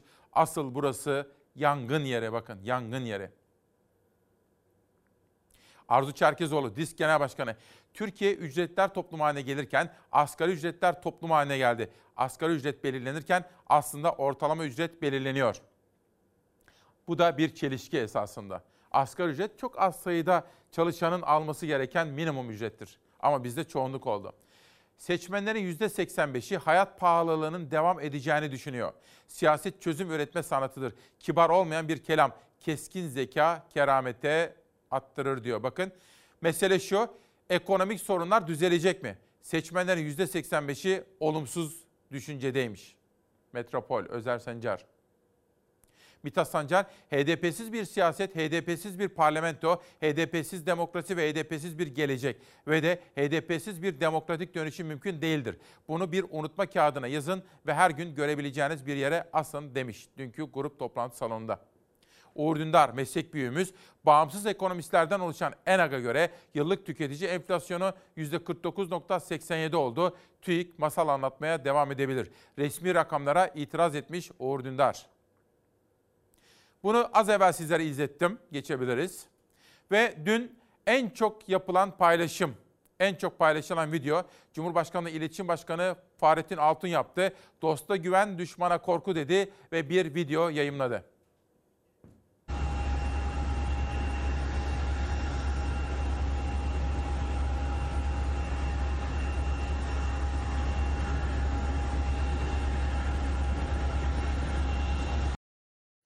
Sosyal medyada Fahrettin Altun'un yaptığı bu paylaşım çok konuşuldu dün. Ve bugün Yılmaz Özdil, şöyle özet yapayım, uzun bir yazı tabii. Osmanlı İmparatorluğu döneminden itibaren Türkiye'nin uğradığı bazı muameleler, mesela parasını verdiğimiz gemileri bize vermeyenler, emperyalistler. Hatta Yılmaz Özdil hatırlatıyor.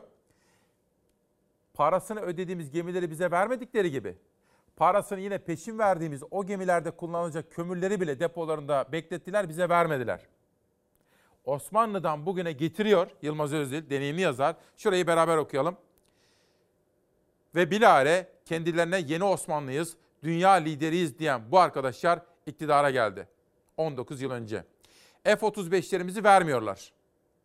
F-35'lerin yerine F-16 vermiyorlar. F-35'ler için ödediğimiz 1,5 milyar dolarımızı geri vermiyorlar. İngilizler vallahi bonkör adamlarmış. Amerikalılar bunlara maket bile vermiyor, maket bile.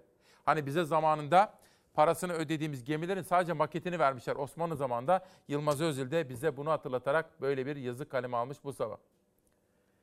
Maaşlar, vergiler ve geçim zorlukları.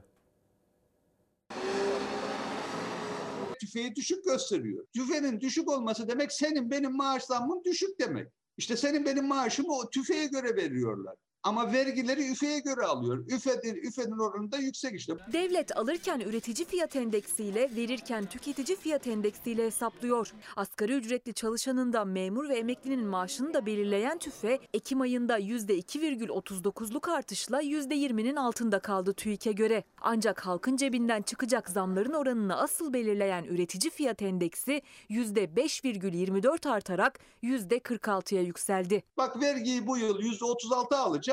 Maaş zammı 12 aylık ortamı %17 veya %18 böyle olacak. TÜİK'in açıkladığı Ekim ayı verileriyle 2022 yılında vergi, harç, ceza ve daha birçok kalemde fiyat artışını belirleyecek yeniden değerleme oranı %36,20 oldu. 2022 yılı için belirlenecek asgari ücretin memur ve emekliye yapılacak zammında ne kadar olacağı konusunda ipucu veriyor TÜİK rakamları. Ekonomi yazarı İbrahim Kahveci bu rakamlara göre %17 ve 18 ile sınırlı kalır diyor. Çünkü emekli ve memurun maaşı devletin kasasından çıkıyor. Aslında asgari ücrette tüketici fiyat endeksine göre belirleniyor ama memur ve emeklinin aksine neredeyse her yıl tüfenin daha da üzerinde bir maaş zammı alıyor asgari ücretli. Daha bonkör davranıyor orada. Çünkü maaşı kendisi vermiyor.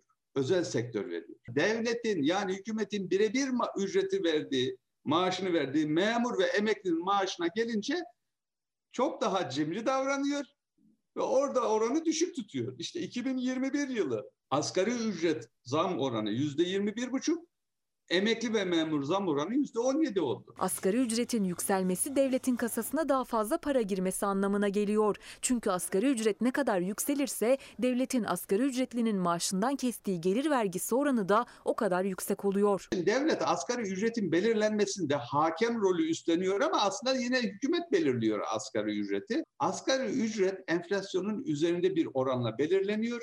Bu sayede e, devletin maaş vermediği ama maaşını belirlediği özel sektörden de daha yüksek vergi alıyor. TÜFE ve ÜFE rakamları yıllık olarak karşılaştırıldığında aradaki fark çok net ortaya çıkıyor. Çalışanın maaşına yapılan zamdan çok daha fazla ödediği vergilere yapılan zam. Son 5 yılda fark neredeyse yarı yarıya. 2016 yılını 100 kabul edelim. 12 aylık ortalamalara baktığımız zaman Ekim ayı itibariyle ÜFE 2017'de 10.37 ve bu yılın Ekim ayı itibariyle 17.09, 100 lira 193 lira oluyor. 2016 yılında 100 lira maaş alan TÜFE'ye göre 194 lira maaş alacak şimdi. Bu kişi devlete ne verecek? O da üfeye göre belirleniyor. 2021'de 36.2. 2016 yılında 100 lira vergi veren vatandaş şimdi 258 lira vergi veriyor. Son 5 yılda maaşınız %93 artmış, verginiz %158 artmış. Yaklaşık olarak iki katı gibi bir şey değil mi? Maaşınız 1 artmış, verginiz 1.7 artmış. 4 Kasım 2021 Perşembe sabahında İsmail Küçükkaya Demokrasi Meydanı'nda Türkiye Cumhuriyeti'nde başbakanlık görevinde bulunmuş bir önemli isim. Gelecek Partisi lideri Sayın Ahmet Davutoğlu. Efendim hoş geldiniz. Hoş bulduk, hoş bulduk. Hayırlı sabahlar. Öncelikle ekranda söyledim ama geçmiş olsun. Çok teşekkür ederim. Sağ olun. Van'da yurt gezileri sırasında bir kaza geçirdiniz. Evet. Bir Allah asansör, korumuş. Bir asansör kazası gerçekten Vallahi Allah korudu. sadakanız varmış efendim. Ama Ne oldu? hala e, bir radyo programına giderken asansörümüz hareket ettikten bir müddet sonra 4,5 metreden yere e, düştü. Çakıldı yani eksi bire. E, Allah korudu diyelim. Allah Yani korumuş. e, doktorlar böyle bir kazada çok daha ağır tahribat olacağı olabileceğini söylediler ama Kalabalık hamdolsun- mı binmiştiniz asansöre? E, evet yani 5 kişiydik ama e, 6 kişiydi. Fakat toplama bakıldığında o kadar olmaması beklenir. E, ucuz atlattık diyelim. Ama tedbirimiz devam ediyor yani işte e, istirahat, tedavi. Fizik tedavi al, Tabii, alıyormuşsunuz. Düzen düzenli Öğrendim. alıyorum. Ee, dün gece de bir doktorumuz e, baktı. Hamdolsun niye doğru gidiyorum? Yani boyunluk ve korseyle tahkim edilmiş bir şekilde çalışıyoruz. Ee, yurt içi gezileri biraz e, erteledik. gidiyorsunuz tabii Erteledik. siz. Yurt içi gezileri şimdi e, Zonguldak, Karabük, Mersin, Amasya gezilerimizi erteledik. Oradaki hemşehrilerimize de selamlarımı iletiyorum. İlk fırsatta yapacağız inşallah. Tamam peki. Fizik tedavi önemli. Ben de bende Tabii. de fıtık çıktı. Ben de fizik tedaviye devam ediyorum. Evet fizik tedavi ileride bir e, olumsuzluk olmaması açısından da Evet. önemli. Ama hamdolsun iyiyim. Yani ilk anlarda, Çok ilk günlerde bir de e, o kaza sonrasında da çalışma tempomu bozmadığım için iki gün onun da biraz etkisi var. Toparlayacağız Tamam, inşallah. geçmişler olsun efendim. Sağ olun. Gazeteleri okuyalım beraber. Tabii. lütfen. Savaş verir misin? Şimdi efendim siz tabii Adalet ve Kalkınma Partisi'nin kuruluşunda görev aldınız. Önemli görevlerde bulundunuz. Ve dün Adalet ve Kalkınma Partisi'nin iktidara gelişinin yıl dönümüydü. Bugün Sözcü gazetesi AKP'nin 19 yılı satarak geçti demiş. Yani Cumhuriyet Türkiye'sinde şunlar kuruldu, bunlar kuruldu diye fabrikalardan örnekler. Adalet ve Kalkınma Partisi'nin iktidarı zamanında ise satılanlardan bahsediyor. Şimdi ben sizden önce kısaca AK Parti çünkü ilk başta başka bir söylem vardı, politikalar vardı. İşte bizim de zaman zaman destek verdiğimiz politikalar oldu. Avrupa Birliği konusunda, demokratikleşme, normalleşme konusunda. Gelişmeler yaşadık, iyi gelişmeler yaşadık fakat kötüye gidiş başladı, kötüye gidiş de var. Şimdi ben susayım. Siz bize böyle bir 19 yılı kısacık bir özetler misiniz Şimdi efendim? 19 yılı birkaç aşamada düşünülebilir. Bir ilk aşama var ki Türkiye'deki 28 Şubat vesayet dönemine karşı yapılan ciddi demokratik atılımların olduğu bir dönem. Hepimizin Avrupa Birliği sürecine öne çıkararak Avrupa Birliği müktesebatının demokratikleşme e, süreçleri olarak yansıdığı çok başarılı bir demokratikleşme dönemi var. Bunu herkes kabul ediyor. E, bu e, dönem bir Türkiye'de siyasal yenilenme dönemiydi. Aynı dönem ekonomik alanda da rasyonel politikalarla ekonominin yatırıma dönük olarak üretimi artıran ve e, makroekonomik dengelerle dünyada rekabet gücünü koruyan bir ülke konumuna geldi. Bunun doğal yansıması ve birbirini destekleyen üçüncü bir unsur olarak da dış politikada itibarımız son derece yüksekti. Birleşmiş Milletler Güvenlik Konseyi üyeliğinden Afrika'da geniş açılımlara, Avrupa Birliği, Avrupa ülkeleriyle girdiğimiz vize mu- muafiyet görüşmeleri, Rusya ile ve birçok ülkeyle yaptığımız vize muafiyetleri ancak 2016'dan bu yana son 5 yıl içinde tabii daha önce de krizler ortaya çıkmaya başlamıştı. Ancak AK Parti içindeki bizim de içinde bulunduğumuz rasyonel düşünen, dünya, Türkiye'yi dünya entegre etmeye çalışan, uluslararası alana açık, küresel, evrensel düşüncelere açık, ufku açık bir kadro bütün bunları absorbe edebiliyordu içerideki sıkıntıları. Ama belli bir aşama geldi ki güç yozlaşması AK Parti'yi esir aldı. Güç yozlaşması. Güç yozlaşması. Bu şu demek, güce öylesine alışırsınız ki bir müddet sonra o güç sizin sanki doğuştan hakkınız gibi, sanki hiçbir zaman devredilmeyecek bir hak gibi görülmeye başlanır ve siz o gücün cazibesiyle doğru olanı değil de o anda sizin gücünüzü tahkim edecek olan neyse onu yapmaya başlarsınız. Aslında benim ile e, Sayın Erdoğan'ın ve AK Parti'nin yollarına ayrıldığı yer de burası oldu. Ben güç yozlaşmasına karşı gördüğüm bozulma 2013'ten itibaren başlayan, 2012'den 2013'ten itibaren bir trendi bir yerde durdurmak ve AK Parti'nin tekrar doğru bir eksende dünyaya entegre olan, Avrupa ile bütünleşen, ekonomide e, üretim odaklı olarak ekonomiyi e, e, yozlaş, e, yolsuzluklardan arındıran bir süreç başlatmak istedim. İhtilaf orada başladı. Benim temsil ettiğim ekol, benim temsil ettiğim düşünce yol, güç yozlaşmasına karşı şeffaflaşmayı, siyasi ahlakı, efendim imar yolsuzluklarının ortadan kaldıran imar yasasını öngören bir reformdu. Ben bunu planlarken başbakan olarak gözlediğim aksaklıkları görerek AK Parti'yi o 3 Kasım 2002'den 2014'e kadar 2015'e kadar getiren o süreci tekrar rayına, treni tren raydan çıkmaya başlamıştı. Olmadı mı? Olmadı. Çünkü o sırada bütün bu güç yozlaşmasından rant devşiren bir grup partiyi ve Erdoğan'ı esir aldı. Erdoğan'ın kendisi de güç yozlaşmasının e, tesiri altında o gücü kendisinin zannetti. Halbuki güç milletin size verdiği bir emanet. Kullanacaksınız. İyi kullanırsanız devam edersiniz. Kullanmazsanız e, şeye e, millete iade iadede başkası gelir. Böyle düşünmedi memeye başladı o kadro. Bu güç bizim ve bu gücü terk etmemek için her şeyi yapabiliriz. İmar yolsuzlukları yapabiliriz, ihale yolsuzlukları yapabiliriz, yandaşlarımızı iş başına getirebiliriz, damadımızı bakan her şey serbest. İşte AK Parti'nin yozlaştığı dönem o dönem. Zaten Şöyle bütün efendim? ekonomik verilere bakın. 2016'dan bu 2015 2016'dan bu yana bozulmasının sebebi de bu. Bozulma başlamıştı. Ben acaba bu meseleyi bir direksiyonu doğru yere oturtarak Olmayınca? tren, treni olmayınca değil ben yapabilirdim bunu. Ve emin olun eğer yapmış olsaydık o dönem o reformları emtia fiyatları öyle düşüyordu ki o sene 2016'da dünyada emtia fiyatları. Türkiye'nin bütçe açığı zaten çok düşük düzeylere inmişti. 23 milyara düşmüştü bütçe açığı. Şimdi 200 milyar dolarlardan fazla bütçe açıkları. Cari açıklar azalmaya başlamıştı. Türkiye'nin milli geliri kişi başına düşen milli geliri 17 bin ile 20 bin dolar arasında olurdu Şimdi eğer olurdu. 10 binin Şimdi altında. 7 bin, 2500, 8 bin liralara şey dolara doğru geriledi. Ee, yani orada bir Ayrışma kul var, oldu. bir eksen kayması oldu. Aslı Aydın Taşbaşı ağırladım birkaç gün önce bu Amerika'daki temaslar, Roma'daki görüşmelerle ilgili. Şimdi ben bu sezonun başında Ağustos'un 30'unda başlamıştım. AK Parti'nin çok önemli bir ismiyle görüştüm. Birkaç ismiyle görüştüm de bana şunu örnek verdi. Aslı'ya da anlattım bunu. Biz de de AK Türkiye'yi böyle aldık 3 Kasım'da. Türkiye buradan böyle getirdik. Götürdük götürdük. Fakat şimdi yine biz dedi halen AK Parti'nin içinde biz Türkiye'yi tekrar geri getirdik 3 Kasım hatta gerisine götürdük dedi. Kesinlikle. Katılır mısınız buna? Tabii kesinlikle. Öyle mi? Bahçeli'den anahtar teslim 3 Kasım 2002'de bir yani Bahçeli'nin içinde olduğu bir hükümetten aldığımız Türkiye'yi bir başka lige taşımıştık. Yani 12 bin, İyi ben gidiyordu. başbakan 11 bin do- dolardı. Evet. Bir başka lige taşımıştık. Ee, uluslararası e, itibar açısından, ekonomik veriler açısından, demokratikleşme standartları açısından. Ama maalesef sonra bizler devre dışına çıktık. Sayın Bahçeli, Sayın Erdoğan'ın tekrar ortağı oldu. Tek, 2002 2002'ye ve hatta gerisine 70'li yılların korkulu rüyalarına geri gideceğiz diye korkuyorum. Bakın 5 yıldır ben ayrıldıktan sonra enflasyon %10-20 bandında dolaşıyor. Bizim gençliğimizde siz biraz daha gençsiniz bize göre ama 71-77 arasında enflasyon %10-20 bandındaydı. Bir anda 90'da %120 bandına çıktığında Türkiye fiilen iflas Yine etti. korkuyor musunuz? Şimdi korkuyorum. Eğer bu trend devam ederse enflasyon 3 haneli rakamlara doğru seyrediyor. korusun. Bu kış çok zor geçiyor, geçecek İsmail Bey ve anlamıyorlar.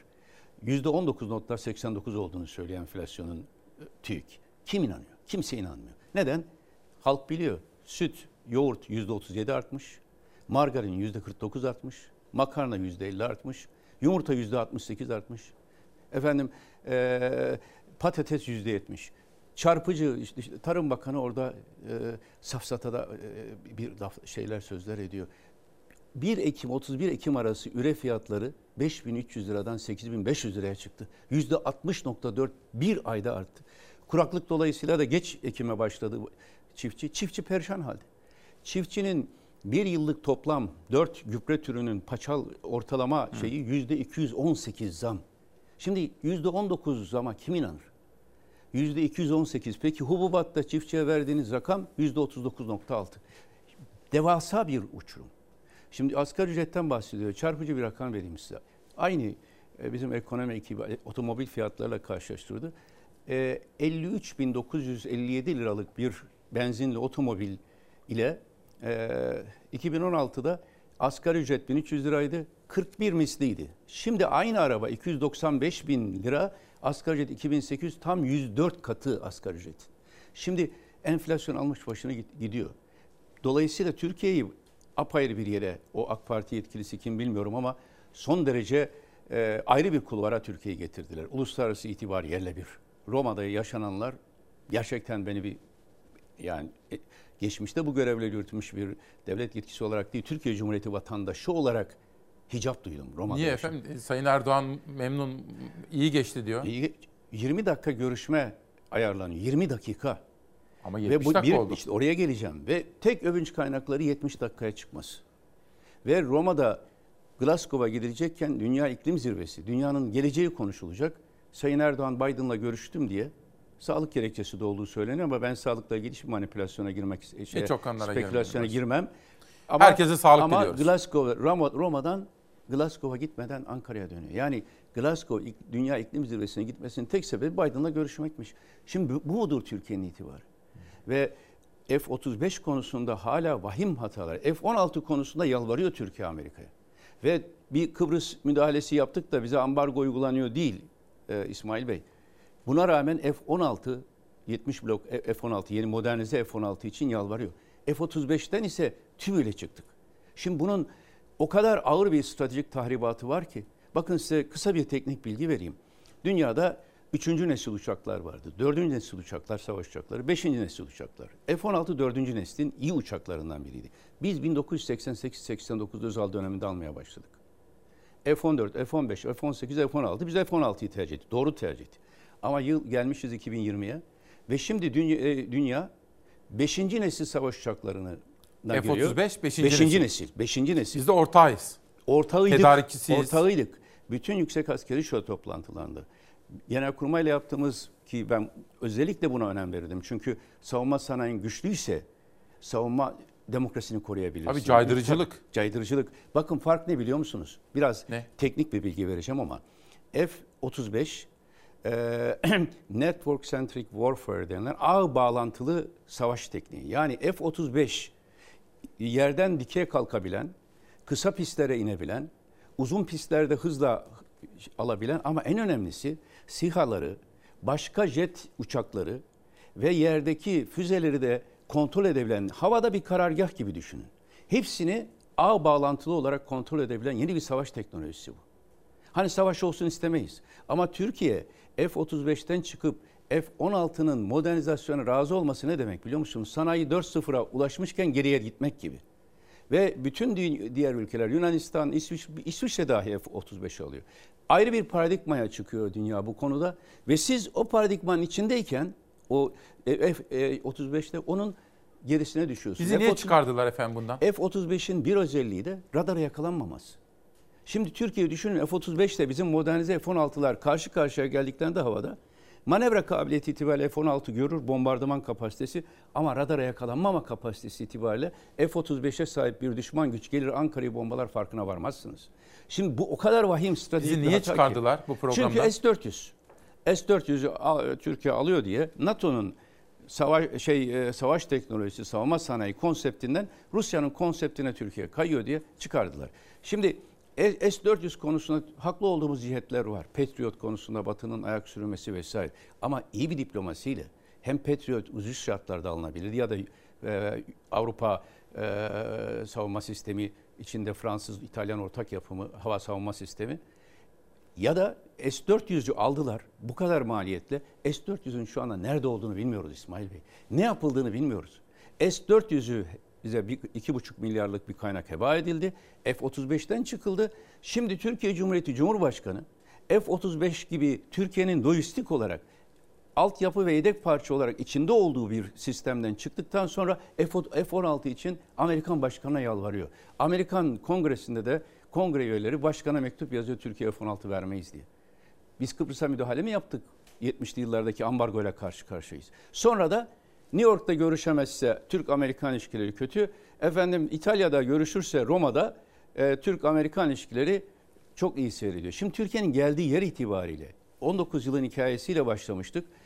Düşünün ki e, uluslararası itibar açısından da ha, e, efendim Türkiye'nin rekabet ve caydırıcılık gücü açısından da nerelere geldik? Yüreğim yanıyor. Gerçekten yüreğim yanıyor ve AK Partili kitlelere de seslenerek sizin üzerine, bu, e, ekranlardan dile getiriyorum. Bu kötü gidişe dur diyecek olan sizsiniz. AK Parti bugün 3 Kasım 2002'deki AK Parti'de değil, 5 Mayıs 2016'da benim ayrıldığım AK Parti'de değil, ayrı bir partiyle karşı karşıyasınız. Türkiye'yi Amerika önünde diz çöktüren, Rusya önünde kapıda bekleten, Trump'tan ahmak olma diyen bir başka yönetim var şu anda. Ve Sayın Erdoğan bu yönetimiyle Türkiye'yi 2002'de devraldığı Bahçeli'ye tekrar teslim ediyor ve bunun Türkiye bedeli çok ağır oldu. Efendim devam edelim. Hep bildiğiniz gibi bizim bağımsızlığımızın yegane teminatı bizim çok Reklam. izlenmemiz ve reklamlarımız. Bir reklam molası verelim efendim. Daha sonra ekonomi ağırlıklı bir sohbetle eski başbakan şimdi Gelecek Partisi lideri Sayın Davutoğlu ile sohbetimiz devam edecek.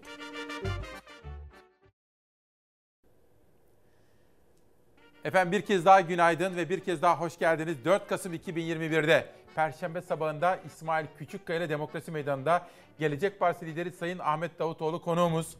Benim tavsiyem dedik. Acaba Ahmet Davutoğlu AK Parti yönetimine hangi tavsiyelerde bulunur? Onu sormak istiyorum. Ama önce bu etiketimiz dün sizlerle yaptığımız sabah buluşmasında ortaya çıktı. Enerji Bakanı vatandaş şikayetçi ya doğalgaz faturalarından vesaire. Onlara tavsiyelerde bulunmuştu. O haberi izleyelim.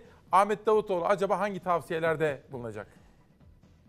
Cumhur İttifakı vatandaşla dalga geçiyor. Enerji Bakanı diyor ki kombinizi kısın diyor. Akıl verenler bir eli yağda bir eli balda yaşıyorlar. Sarayın küçük porsiyon tüketin önerisi şimdi de bakanın kombiyi kısın söylemi tam bir akıl tutulmasıdır. 1 derecelik sıcaklık değişikliğinin yani kışın 23 yerine 22 derecede evimizi ısıtmanızın sizin aylık faturanıza etkisi %7. Bugün işte zannediyorum bir süre sonra tezek yaksınlar diyecekler. Dar gelirliye kombi 1 derece kısarak faturadan %7 tasarruf önerisi Enerji Bakanı Fatih Dönmez'e ait. Bütçe görüşmelerinde muhalefetin elektrik doğalgaz faturasını ödemekte zorlananlar var. Vergi indirimi yapılacak mı sorusuna cevap verirken kurdu bu cümleleri. Meclis tutanaklarına da geçti. Davranış biçimlerimizi değiştirerek bile evlerimizde bu kadar tasarrufu %10-15 sağlama imkanımız var. Sayın Bakan bilmiyor olabilirsiniz. Vatandaşımız kombiyi zaten en düşük derecede yakıyor, battaniye altında ısınıyor. Daha neyi kızsın? Tam da sanayideki doğalgaza %48 zam yapıldığı gün Enerji Bakanlığı'nın bütçesi görüşüldü. Elektrikten giyime, gıdaya yani her şeyin üretiminde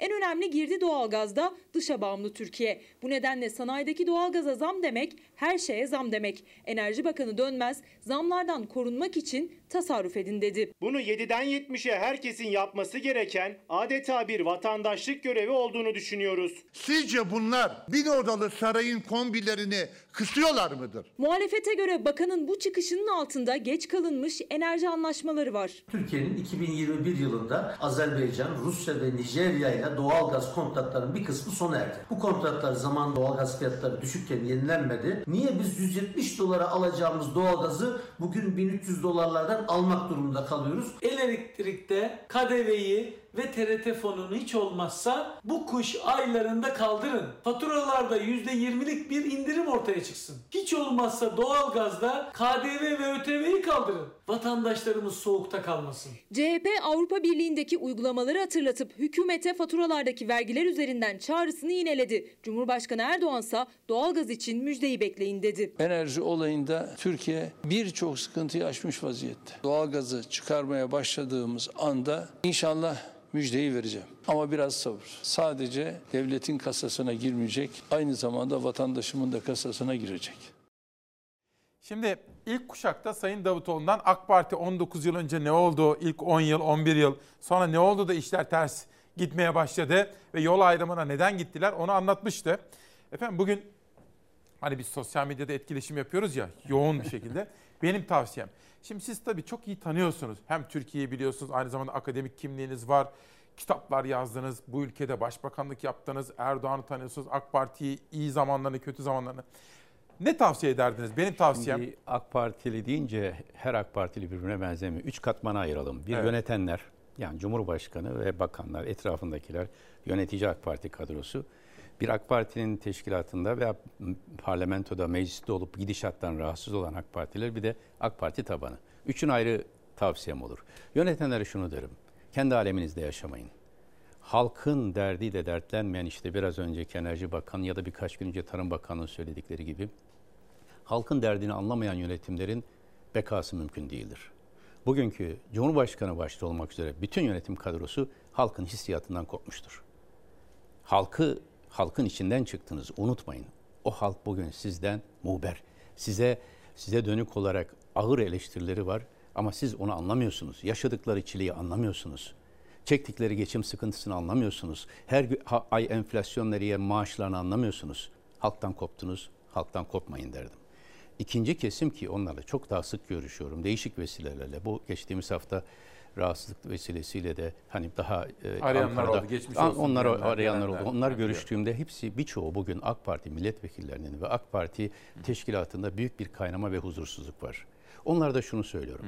Aklınızı ve vicdanınızı özgürleştirin. Çünkü onlara söylenen tek şey körü körüne itaat edeceksiniz. Bir birilerinin bir gün bir çantadan tavşan çıkaracağını düşünmeyin. Çok kötü bir gidiş var ve siz de bu gidişin parçası oluyorsunuz. Ne yapsınlar? Önce vicdanlarını özgürleştirecekler ve kendi vicdanları. Çünkü tek başına kaldığımızda bu AK Partili milletvekilleri, yetkililerle hocam başbakanım haklısınız diyorlar. Gidişat kötü, ne yapacağımızı bilmiyoruz diyorlar.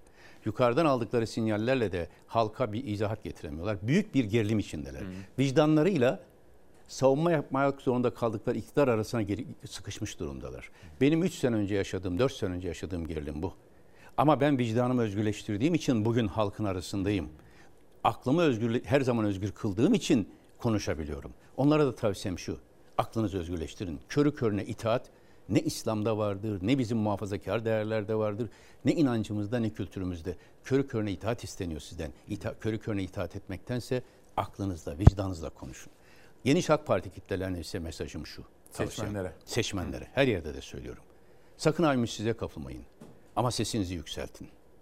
Sesinizi yükseltin ve sizi siz yapan değerlerden kopan bu yozlaşmış iktidara karşı tavrınızı koyun ve yanlış giden bu trenin içinde ülkeyi bir uçuruma götürmektense doğru istikamette yeni bir yol arayışına girin. Biz buyuz. Gelecek Partisi olarak size şu teminatı da veriyoruz. Kimse sizi korkutmasın. Efendim kazanımlarımızı kaybederiz. Başörtüsü yasağı geri gelir.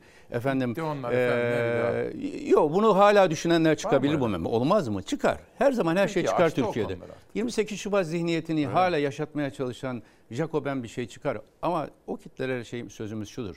Asla kazanımlarınızı kaybetme, kaybetmeyeceksiniz. Bunun teminatı biziz. Bunun teminatı yozlaşmış güç şeyine kapılmış, e, yolsuzluklara bulanmış bir iktidar değil. O iktidar değerlerimizi yok ediyor. O iktidar gençlerimizi dinden, imandan, vicdandan, milletten soğutuyor. O iktidar gençlerimizin şeyine yurt dışına gitmesine yol açıyor. O iktidar sizin siz yapan değerlerden kopmuş. Bırakın bu iktidarı. Bırakın kendi kaderleriyle baş başa kalsınlar. Size biz Gelecek Partisi olarak bir alternatif tabii sunuyorsunuz. hem alternatif sunuyoruz hem de şu teminatı veriyoruz. Kimse sizin değerlerinize dokunamaz. O zaman şöyle kimse sorayım ben. kimse bir daha bu ülkede başörtüyü yasaklayamaz. Kimse bir daha bu ülkede sen imam hatip mezunsun, sen şusun, sen şu görüştesin diye engel geçti. Bir şey soracağım bunu, bunu aşacak olan, koruyacak olan biziz. AK Parti değil, Sayın Erdoğan Davutoğlu. değil. Şimdi bu değerler üzerinden bir teminat vermeye çalışıyorsunuz ama ben aklıma şu geliyor. Ben de tabii Türkiye'yi çok dolaşan birisiyim. Geçtiğimiz haftalarda Diyarbakır'a gittim, Adana'ya gittim, Bursa'ya ve vatandaşlarımıza bir gazeteci olarak konuşuyorum. Vatandaşın temel derdi biraz geçim. Geçim. Enflasyon. Şimdi siz başbakanlık yaptınız ve şimdi Cumhurbaşkanı adayısınız aslında. Aday adayısınız diyelim. Veya içinde bulunduğunuz ittifak kazanırsa ülkeyi yönetmekte sorumlu olacak Tabii. kişilerden biz belki başbakan olacaksınız, belki ne bileyim bilemem. Ne yapacaksınız da ekonomi düzelteceksiniz? Somut bunu bir anlatır Adım mısınız? adım. Biz Heh. bir kere gelecek ekonomi modeli diye bir model, model Gelecek açtık. ekonomi E, modeli, Gelecek ha. ekonomi Ne o? modeli geçen sene. Şöyle bir şey yapacağız. Bir açık ve zihnimizde bir kere çok net bir plan var. Her alanda eylem planlarımız hazır. Ne yapacağız biliyor musunuz? Geldiğimiz ilk gün hukuk teminatı vereceğiz. Hukuk teminatı. Güvence, güven unsuru. Güven olmadan ekonomi olmaz. Diyeceğiz ki bu, ülke, bu ülkede mülk emniyeti vardır. Bu ülkede herkesin kendi geleceğini, yatırımını, geleceğini planlarken sözleşme hukukuna riayet vardır ve açık rekabet koşulları vardır. Ee, ihale yasası, ihalelerde ve her yerde. Serbest piyasa ekonomisine, düzenli serbest piyasa ekonomisine sadık kalacağız. Türkiye yatırım cenneti e, e, olacak şekilde bir hukuk güvencesi oluşacak. Bugün hukuk güvencesi yok. Bir hangi suçlamayla kimin malına el konacağı işte e, marina meselesinde biz çökmeseydik mafya çökecekti Sedat. Peker'in Tabii, iddiaları, değil tabii. mi? Tabii iddiaları değil vaka. Yani e, hayır eski İçişleri Bakanı Mehmet Ağar'ın konuşması biz çökmeseydik marina çö- Soylu mafya kızdı da çökecekti. geri Sonra adım attı tabii. ya. Ama Ağar. vaka bu.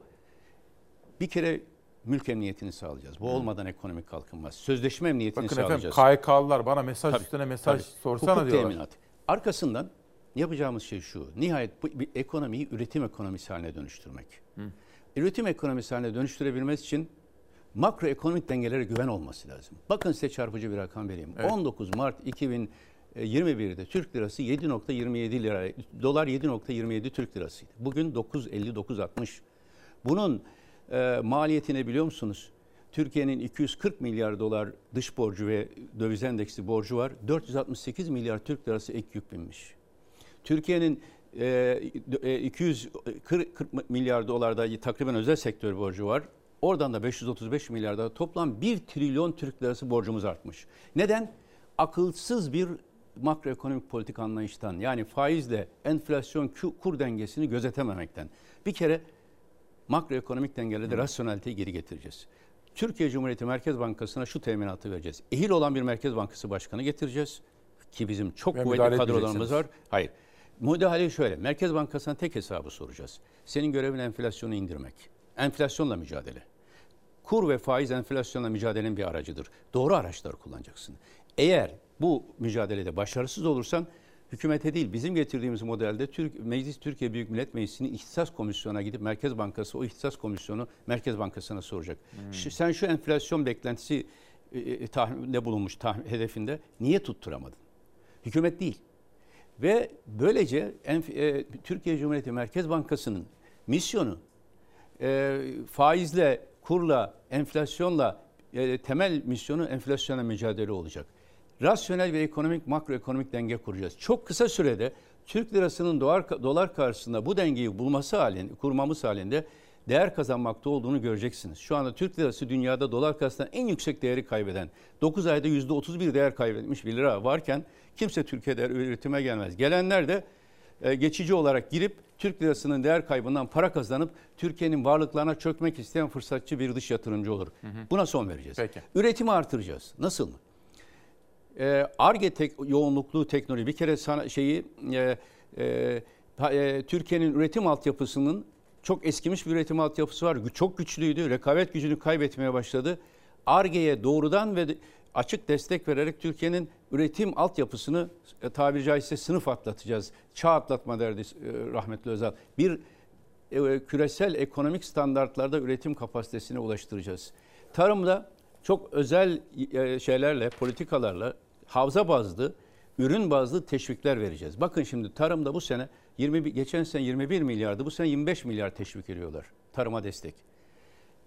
Bu kamu özel e, e, hazine garantili müteahhit ödemeleri ise 31 milyar dolar e, Türk lirasından 43 milyar çıktı. 9.20 şeyle kur hesabıyla. Şimdi e, bu muhtemelen 50 milyarı bulacak. Tarıma desteği tamamıyla e, gübre, mazot e, destekleri şeklinde ve ta, üretimin tarım üretiminin artmasına dönük olarak havza bazlı planlamalar, ova bazlı planlamalar yapacağız. Bunların hepsi bizim elimizde hazır ve yine geldiğimiz anda bütün yolsuzlukların sonunu getirmek üzere hazır açıkladığımız temiz siyaset belgesini bir ay içinden geç devreye sokacağız ve Türkiye'de kara delik gibi işleyen bütün yolsuzluk kanallarını kapatacağız. Bir tarafta düşünün vergilerle bizim vergilerimizde havuz diyeyim, havuz şimdi kötü anlama geliyor havuz medyası falan ama bütçeye, Türkiye'nin hazinesine bir şey akıyor. Ama bir tarafta öyle delikler var ki kara delikler oradan o gıdım gıdım toplanan paralar büyük kaynaklarla 3-5 şirkete ayrılıyor. Peki. Ve bir şey daha yapacağız. Bu çok Tweetleri alayım Savaş. Bir, evet. bir şey daha Buyurun yapacağız. Efendim. Gelir dağılımını düzelteceğiz. Şu anda Türkiye'de nüfusun en tepedeki yüzde biri yüzde 42 servete kontrol ediyor. En tepedeki yüzde 30'u yüzde 90 serveti kontrol ediyor. Gelir dağılımını düzeltecek radikal tedbirler alacağız. Sayın Davutoğlu şimdi sizin için seçtiğim yani şöyle var. bir şey hazır. Anladım ben kafamda yerleşti. evet. Seyircimizin de bence kafası yerleşti. Burada biraz kısa kısa rica edebilir miyim efendim? Tabii, tabii. Biraz tempo yapmak istiyorum. HDP eş genel başkanı Sancar'dan 3. yol çağrısı. 3. yol demokratik cumhuriyeti inşa etmektir. Cumhuriyeti demokrasiyle buluşturmak, ayırmaz hale getirmektir. Şimdi benim gözlemim, her defasında aynı şeyi gözlemliyorum. Sizin şahsınıza ve partinize Doğu Güneydoğu'da tahmin ötesi benim gözlemlerim o yönde bir ilgi var, bir teveccüh var. Bunun sebebini bilmiyorum doğrusu. Şimdi şunu yorumlarken bunun sebebini de açıklayabilir misiniz? Şöyle, Güneydoğu seçmeni uzun 10 yıllardır neredeyse iki baskı altında kaldı. 12 Eylül döneminde bir taraftan rejimin baskısı, bir taraftan da terör baskısı. Değişik demokratik açılım çabaları, demokratikleşme çabaları oldu. Özal döneminde, Rahmetli Erbakan Hoca döneminde ve AK Parti'nin ilk yıllarında. Bir ferahlama oldu. Ancak şu anda da bir taraftan gittikçe özgürlükçü tavrından kopan ve Bahçeli de Perinçek eksenine girerek Kürt vatandaşlarımıza yukarıdan, tepeden ve dışlayan bir dille bakan AK Parti var. Diğer taraftan da geçmişte o hendeklerle, barikatlarla, terörle özdeşleşmiş bir siyasi akım olarak bir yaklaşım var. Bu iki baskı altında Doğu ve Güneydoğu'daki seçmen vatandaşlarımız yeni bir arayış içinde. Gelecek Partisi bu arayışın adresi. Onun için biz diyoruz ki ne kayyum ne KCK. Sizi KCK'ya da mahkum etmeyeceğiz, kayyumda da mahkum edeceğiz. Siz Hı-hı. kendi tercihinizde siyaset yapacaksınız. Peki. Gerçekten Erciş'te spontan toplanan öylesine muhteşem bir topluluk vardı ki e, otobüsün üzerinden hitap etmek durumunda kaldım planlamadığım halde. Hı hı. E, iki günde, üç, üç günde iki il, dokuz ilçe dolaştım Ağrı'da ve Van'da. Olağanüstü bir ilgi var. Gelecek dönemde Doğu ve Güneydoğu'daki vatandaşlarımızın siyasi adresinin Gelecek Partisi olacağı aşikardır. Şimdi fakat bu sizin sözleriniz. Bir de Numan Kurtulmuş'a baktığımız zaman AK Parti Genel Başkan Vekili Kurtulmuş sanki CHP Türkiye'de birinci parti oluyor gibi imaj çıkarıyorlar. Ama AK Parti Türkiye'de birinci partidir. Bu kadar algı operasyonuna rağmen CHP'nin oyu yukarı çıkmıyor diyor. Valla Numan Bey hangi alemde yaşıyor bilmiyorum. Çok uzun zamandır halkın arasına girmemişler. Giremezler. Biz halkın içindeyiz. Şu anda AK Parti büyük bir çözülme, büyük bir e, dağlı, şey içinde seçmen tabanı olarak AK Parti oy verenler dahi, hala AK Partiliyim diyenler dahi büyük bir tepki içinde. Şimdi İsmail Bey, evet. ben başbakanken de önüme rakamlar getirirlerdi. Hep şuna bakardım. Yani gene AK Parti Genel Başkanı iken asla AK Parti oy vermem diyen kaç ne kadar adam var? AK Parti oy verebilirim diyen ne kadar var? AK Parti oy veririm diyen ne kadar? Şimdi o zamanlar AK Parti'ye bizim o dönemde asla oy vermem diyenler 10-20 bandında dolaşır. %70'e yakın bir band oy verebilirim derdi. %50'de oy verirdi. Şimdi ise AK Parti'ye asla oy vermem diyenler %65, bütün şeylerde %60-65 asla diyor. Şimdi e, AK Parti'nin birinci parti olması, görünüşte olmasının sebebi nominal olarak öyle görünüyor. Ama artık AK Parti potansiyelinin geliştirme imkanı olmayan bir partidir. Geriye doğru düşen şu trend içinde düş yani şu trend içinde aşağı giderken hala birinci görünebilirsiniz. Ama artık trendi bu işin burnunu yukarı döndürme şansınız yok. Biz ise sıfırdan başladık. Ama burnumuz sürekli yukarıya doğru. Hı hı. Yani e, bir yükselme trendi içindeyiz. CHP ile ilgili yorumu ise e, bence bir yanılsama. Hala şunu yapmaya çalışıyorlar. AK Parti'nin tek rakibi CHP. Halbuki AK Parti'nin rakibi CHP kendi kulvarında 100 yıllık bir parti. Hı. Ama AK Parti'nin gerçek şu anda e, oy tabanı olarak rakip gördüğü biziz. Çünkü biliyorlar ki AK Parti'den kopan her seçmen önce geçmişte beraber olduğu ve onlara hiçbir zaman sükûtel yaşatmamış, yolsuzluklara bulanmamış, hiçbir zaman yanlış söylememiş, TÜİK rakamlarıyla oynamamış, enflasyonu kontrol altına almış bir dönemi temsil eden kadrolar bizde. Dolayısıyla bu trend değişecek. Değişiyor da. Mesele süreci takip etmek. Peki. Ee, Sayın Kurtulmuş görmek istediği şeyi görüyor yani. Şimdi efendim bu da önemli. Ee, şimdi ben bunu dün çok gördüm pek çok yerde. Sözcüde de manşet olmuş. Ahmet Davutoğlu Osman Kavala'nın serbest bırakılacağı tarihi açıkladı. Bu ne demek efendim? Yok e, bu şöyle. Hı.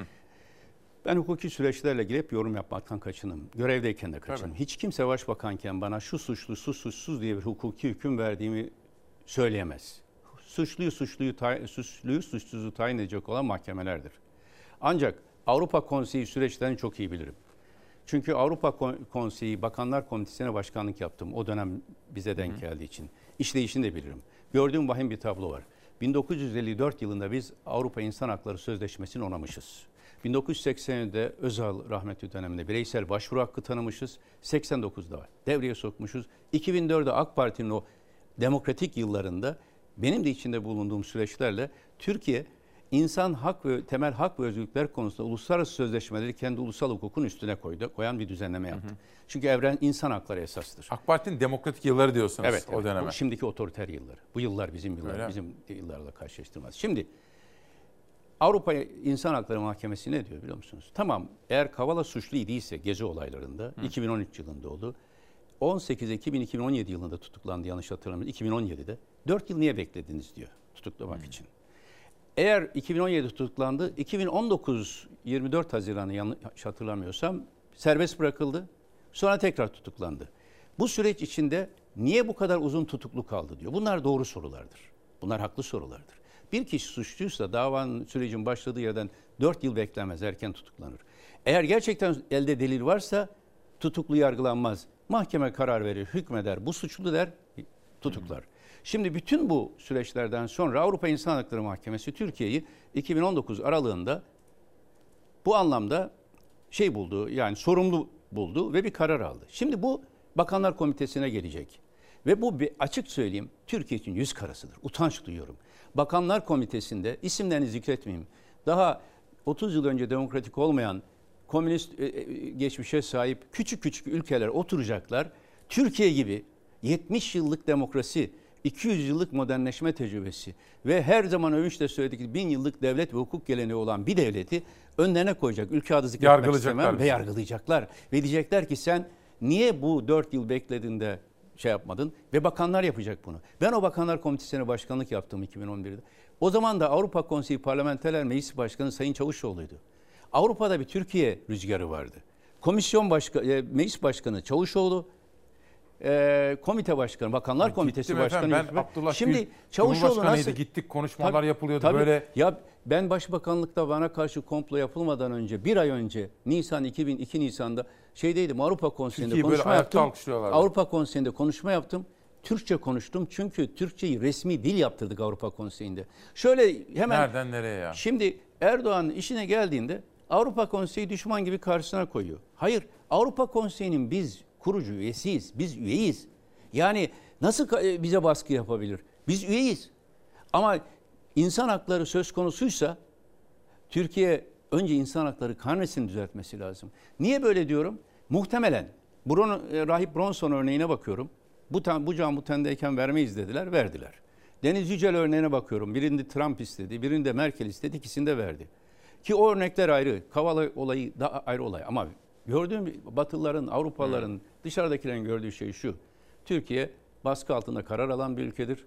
Biz baskı yaparız. Erdoğan da yargıya talimat verir ve bıraktırır. Çok kötü. Bu 2009 ile 2013 yılları arasında Dışişleri Bakanı olarak yine isimlerini zikretmeyeyim ülkelerin ama otoriter bazı ülkelerden batılı bazı diplomatları, gazetecileri e, kurta şey yaptığımız, aldığımız operasyonlar yaptık. Ara buluculuk operasyonları hep acırdık o ülkelere. Yani yargı karar veriyor, yürütme bunu bir koz gibi kullanıp diğer ülkelere pazarlık yapıyor. Türkiye'yi bu konuma düşürenler utanç duymalılar.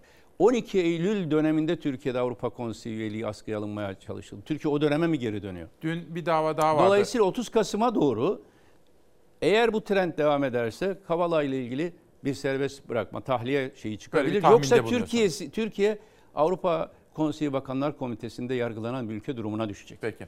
Şimdi dün bir dava daha vardı efendim. Bakın Selahattin Demirtaş Edirne'de tutuklu. Ahmet Davutoğlu'na hakaret iddiasıyla yargılandığı davaya katıldı. Davutoğlu'nun AKP'den ayrılacağı hesaplansaydı bu dava açılmazdı diyor. Yok. Bu bu davaların önemli kısmı kamu davası niteliğinde. Ben bütün davalardan vazgeçtim. Şahsımla ilgili bütün davalardan partiyi, Gelecek Partisi'ni kurduğumda vazgeçtim. Öyle mi? Muhatabım kim olursa olsun. Bunların bir kısmı kamu e, yani Sayın Cumhurbaşkanı o zaman başbakana veya bakanlara hakaret davalarının bir kısmı kamu davası niteliğinde ortak açılan, başlatılan süreçler. Onlara benim dahlim olmayabiliyor. Ama sadece e, Sayın Demirtaş'la ilgili bütün davaları ben Gelecek Partisi kurduğumda bir temiz sayfa açıyorum. Hiç kimseyle şahsi davam yok deyip hepsini kapattım. Tamam peki geçelim. Babacan enflasyon dürüst ve ehil kadrolar iş başına geldiğinde düşer. Babacan'la görüşüyor musunuz efendim? Son olarak kayınpederi vefat ettiğinde e, taziye ziyaretinde görüşmüştük Ağustos ayında. Peki geçelim. Şimdi bir de Savaş şu tanıtımı bir girebilir miyiz? Şimdi yakında Fox'ta bir program başlayacak bizim Doğan Güzel. Şentürk. Hazır mı? Bir izleyelim. Gazetelerin bel kemiği artık ekranlara geliyor. Orta sayfa Fox'ta açılıyor. Deneyimli gazeteciler yorum, analiz ve en sıcak kulis bilgilerini bu kez ekranlardan paylaşıyor. Ama artık Ankara'da olan Ankara'da kalmayacak. Meclisin odalarında, siyasi partilerin koridorlarında konuşulanlarla, diplomasinin kapalı defterlerinde yazılanlar orta sayfada olacak. Fox Haber Genel Yayın Yönetmeni Doğan Şentürk, gazeteciler Murat Yetkin, Çiğdem Toker, Nevşin Mengü ve Deniz Zeyrek'le birlikte orta sayfayı yeniden yazmaya başlıyor. Orta sayfa canlı yayınla 19 Kasım Cuma akşamı Fox'ta. Yeni programımızın yolu açık olsun, reytingi bol olsun. Bir de Ben Kübra de- Par'ın bir yazısı vardı. Buyurun efendim. Ben de başarılar diliyorum yeni Başarılı programa. olsunlar inşallah. Benim tavsiyem Kübra Par'ın bir yazısını okudum. Şimdi siz, şimdi siz aynı zamanda efendim dünyayı da iyi takip eden bir lidersiniz. Kübra Par Habertürk'te şöyle bir yazı yazdı. Önceki gün The Guardian gazetesinde dikkat çeken bir haber. Roma'da gerçekleşen G20 zirvesi boyunca görev süresini tamamlamak üzere olan Almanya şansölyesi Merkel, liderler yaptığı tüm özel görüşmelere müstakbel Almanya Başbakanı Olaf Scholz ile birlikte gitmiş diyor. Ve diyor ki Türkiye'de yani şimdi devlet geleneği dediğim budur, devamlık falan diye. Bunu nasıl yorumlayacağız efendim? Bu işte devlet ahlakı bu. Ayrı partiler ama bir sonraki lideri gidip tanıştırıyor. Angela Merkel'le beraber çalıştık değişik dönemlerde. Görevi e, yani seçim sonrasında kendisine hala dünya liderlerle benim şahsi temaslarım sürüyor. Yani mesajlar gönderiyoruz, alıyoruz özel günlerde ve bazı bir tebrik mesajı yolladım uzun dönem e, hizmeti dolayısıyla ve e, ayrılma sürecindeki seçimde Alman seçimlerin hayırlı olması için falan. O da mukabil bir mesajla cevap verdi. Ee, bir kere siyasi demokratik gelenek bunu gerektirir. Şimdi düşünün ki aynı partidendik. Ben başbakandım. Sayın Erdoğan o zamanki Pelikan çetesi denilen çetenin şeylerine bakın. Benim Amerikan başkanına görüşmemin engellenmesi için o çeteler harekete geçti. Yani halbuki kendisi başbakanken görüştü. Şimdi bunu şunun için zikrediyorum. Bir dönem hatırlatmak için falan değil. İşte demokrasi bir gün Türkiye'de gerçekten taşlanacaksa böyle taşlanır. Bu ülke hepimizin. Başka partiden de olsa görevi devretmeyi bileceksiniz. Kendi partinizden ve kendinden yakın sizin için fedakarlıklar yapmış, beraber şey yaptığınız insanlara bile tahammül edemezsiniz. Onların yükselişini, gelişini şey yapamazsanız, işte bugün AK Parti'nin yaşandığı tıkanma yaşanır. Sayın Erdoğan yönetmek e, açısından artık e, sistemin kendisi yönetilmeyi imkansız kıldı ve yeni isim üretme şansı da yok.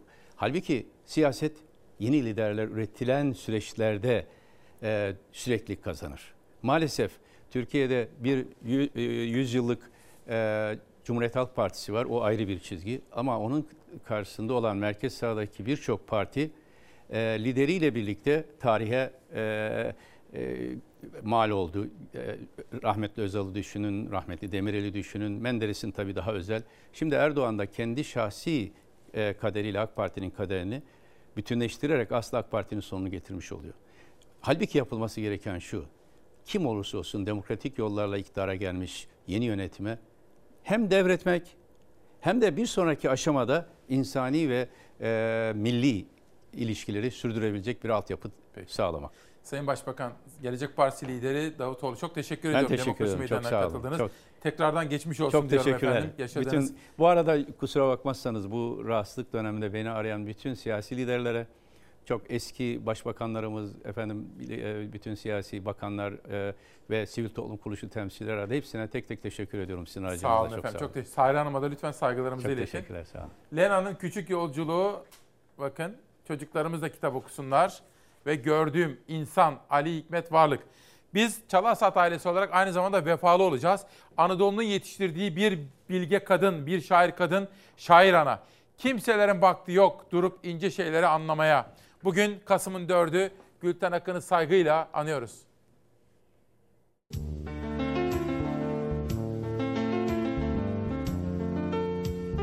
İlk yaz. Ah kimselerin vakti yok durup ince şeyleri anlamaya. Kalın fırçalarını kullanarak geçiyorlar. Evler, çocuklar, mezarlar çizerek dünyaya. Yitenler olduğu görülüyor bir türküyü açtılar mı? Bakıp kapatıyorlar. Geceye giriyor türküler ve ince şeyler. Memelerinde biraz irin, biraz balık ve biraz gözyaşı. Bir dev oluyorsun deniz, deniz, deniz. Sisin deri ağızlarından sokulup akşamları fındıklarımızı basıyor. Neyleriz kararan tomurcukları? Çocuklarımıza yalvarıyoruz, aç durun biraz. Tecmenlere yalvarıyoruz, bir otel, bir gizli evlenme az çiziniz. Bir banka az çiziniz, bir yalvarma bizden size ve sizden dışarıdakilere. Karılarımızı yolluyoruz, tırnaklarını kesmeye ve demeye, evet efendim. Çocuklarımızı yolluyoruz dilenmeye. Bizler gidiyoruz, yatağımız Tanrı'ya emanet. Yazların motorlu çingeneleri. Ah kimselerin vakti yok, durup ince şeyleri anlamaya. Baba evleri, ilk kez girilen ırmağa dönüş, toprağa tutku kendinden dolayı. Kulaklarımızı tıkıyoruz, para para para, kulaklarımızı açıyoruz, kavga kavga kavga. Sorar belki biri, kavga ama neden kavga? Komşumuza sonsuz balta, karımıza yumruklar içinde bilmiyoruz neden kavga. Sonra kasabamızın cezaevinde silgimizi göz önüne yerleştiriyoruz, günlerimizi iterek genişletiyoruz, yer açıyoruz karılarımızı düşünmeye, bizsiz geçen menevşeyi düşünmeye. Durup ince şeyleri anlamaya kimselerin vakti olmasa da, okulların kadın öğretmencikleri tatil günlerini çoğaltsalar da, kutsal nemiz varsa onun adına gözlerimiz için bağlar dokusalar da, birikimler ve çizgiler gitgide gitgide açmaya ilk yaz çiçekleri. Bir gün birileri öte geçelerden ıslık çalarlar. Yanıt veririz.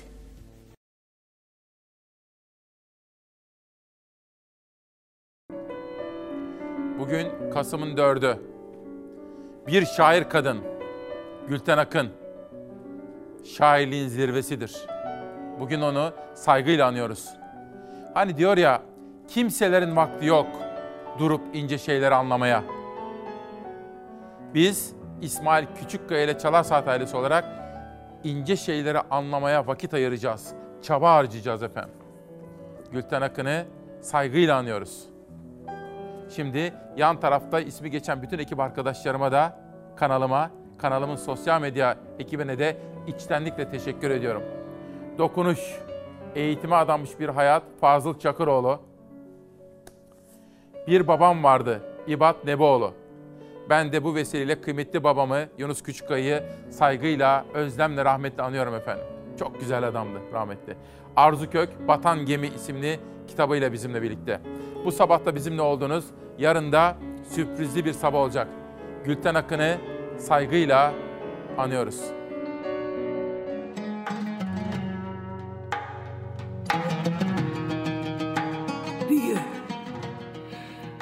De baban sana büyü de acılar alacak. Büyü de baban sana büyü de yokluklar alacak. Büyü de baban sana büyü de bitmez işsizlikler, açlıklar alacak. Büyü de, büyü de baban sana baskılar, işkenceler alacak. Kelepçeler, gözaltılar, zindanlar alacak.